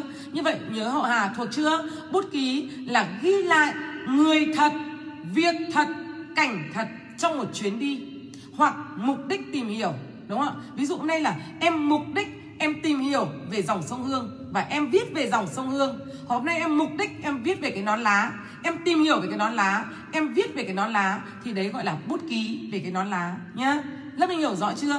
Và đây là thể loại văn phi hư cấu, tức là không được bóc phét, không được chém gió. Nhưng khi em viết, đấy các bạn nhớ rằng khi em viết nhưng em phải bộc lộ cái nhận thức của em về cái đối tượng đó. Đấy, ví dụ khi em viết về cái nón lá là em phải nhận bộc lộ cái nhận thức của em về cái nón lá. Đấy, suy nghĩ của em về cái nón lá, chứ không phải là em viết nguyên về cái nón lá thì đấy là chụp ảnh, mà em viết về cái nón lá nhưng em phải bộc lộ tình cảm của mình về cái nón lá đó, đúng không ạ? Nhận thức của mình về cái nón lá đó và nguồn gốc về cái nón lá đó thì đấy gọi là bút ký nhá. Rất dễ này, ghi lại người thật, việc thật, cảnh thật trong một chuyến đi nào đó hoặc là gì trong một chuyến đi nào đó hoặc là là là trong một chuyến đi nào đó hoặc là mục đích chú ý tìm hiểu nhá. Đó, đây là thể loại văn phi hư cấu. Rồi, cho Hà gạch đầu dòng cuối cùng. Cho Hà gạch đầu dòng cuối cùng. Bút đỏ, tùy bút. Nào, tùy bút với bút ký thì nó khác nhau ở đâu nhá. Các con ghi hộ Hà này. Là một thể loại văn học. Cho Hà ba phút nữa thôi là hết giờ. Cố lên. Là một thể loại, xin lỗi, là một thể loại văn xuôi.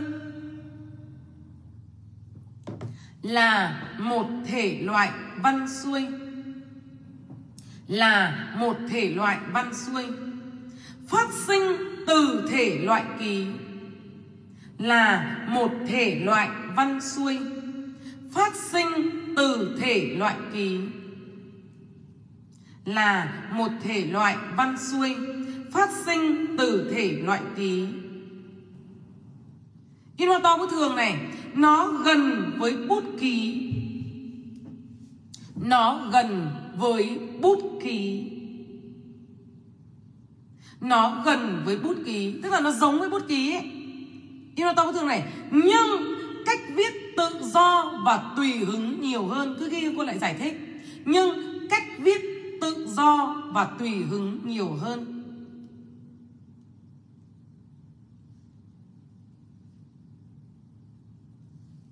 Nhưng cách viết tự do và tùy hứng nhiều hơn. Nhưng cách viết tự do và tùy hứng nhiều hơn. Nhà văn dựa vào sự lôi cuốn của cảm hứng. Nhà văn dựa vào sự lôi cuốn của cảm hứng. Nhà văn dựa vào sự lôi cuốn của cảm hứng. Có thể nói từ việc này sang việc khác. Có thể nói từ việc này sang việc khác. Có thể nói từ việc này sang việc khác. Từ liên tưởng này sang liên tưởng kia. Từ liên tưởng này sang liên tưởng kia. Bộc lộ cảm xúc suy nghĩ. Bộc lộ cảm xúc suy nghĩ. Bộc lộ cảm xúc suy nghĩ.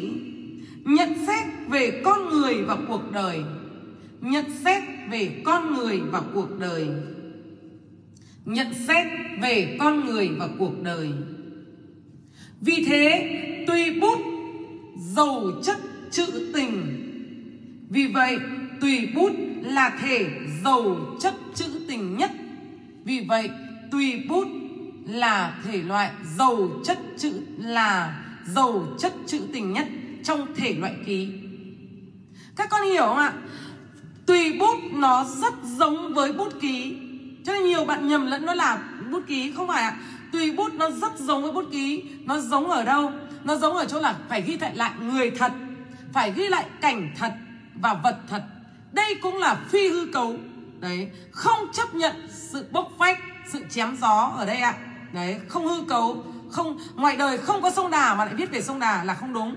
Ngoài đời không có sông Hương mà viết về sông Hương là không đúng. Cho nên là bút ký và tùy bút nó giống nhau ở chỗ là ghi lại người thật, việc thật, cảnh thật. Đó. Nhưng nó khác nhau ở chỗ này các bạn ạ.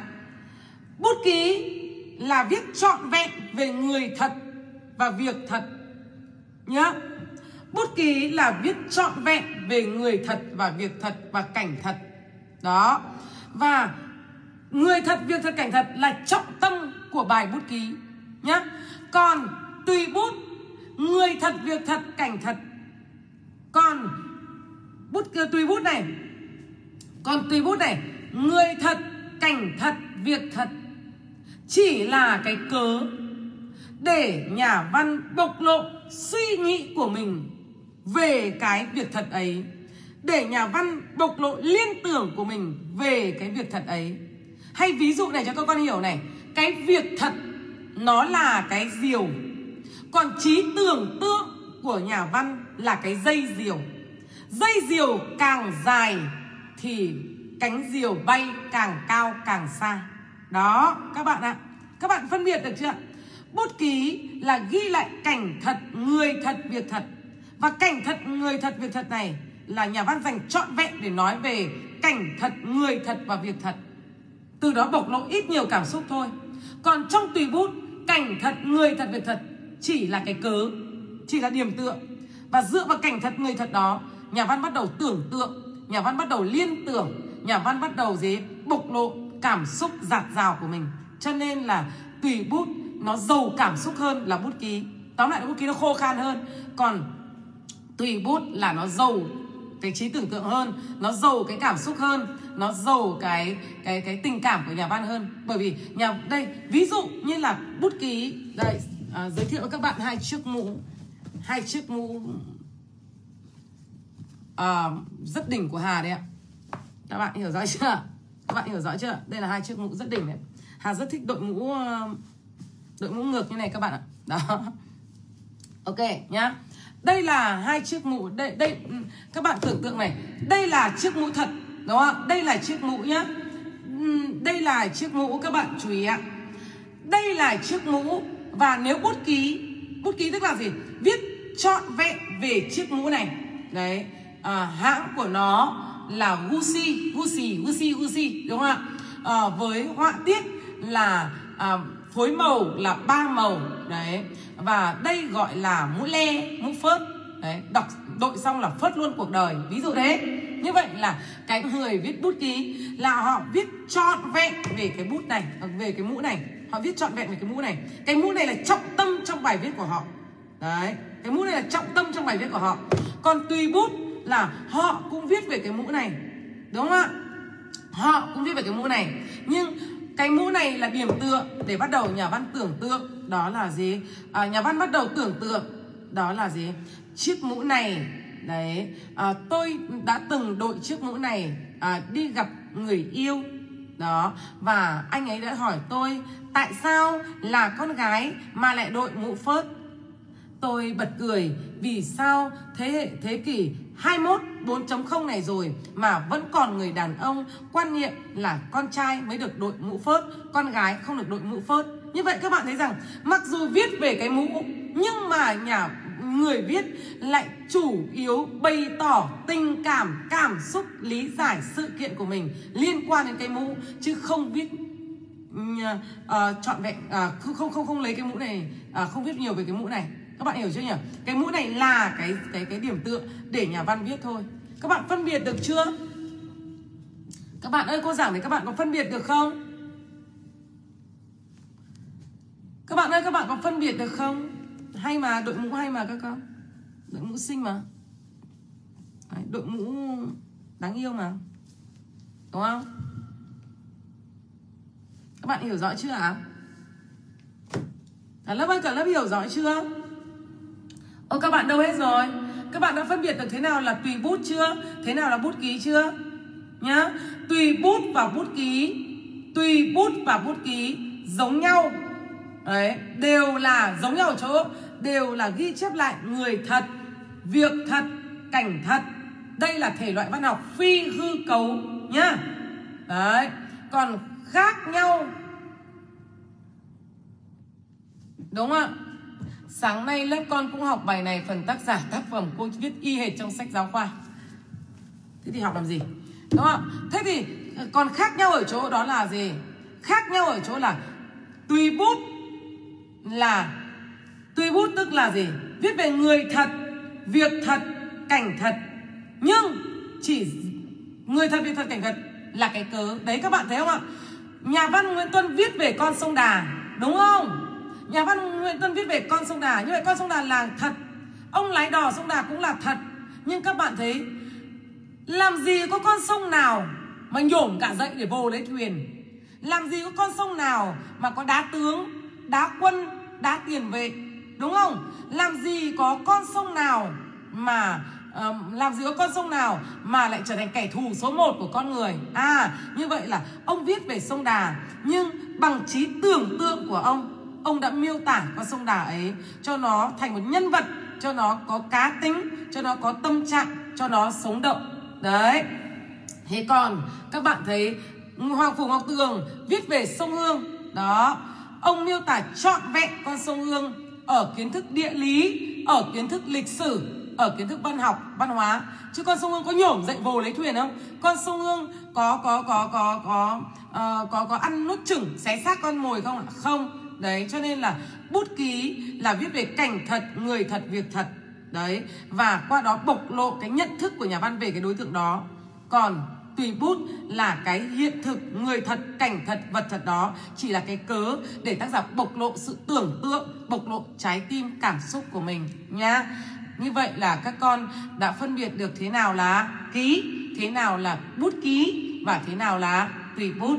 Hẹn gặp lại các con vào đầu tuần để chúng ta chính thức đi vào à, khám phá một cái thế giới xứ sở cực kỳ đẹp, hướng răng lững lờ, thuyền trôi êm đềm, em buông nóng đợi và em hẹn hò.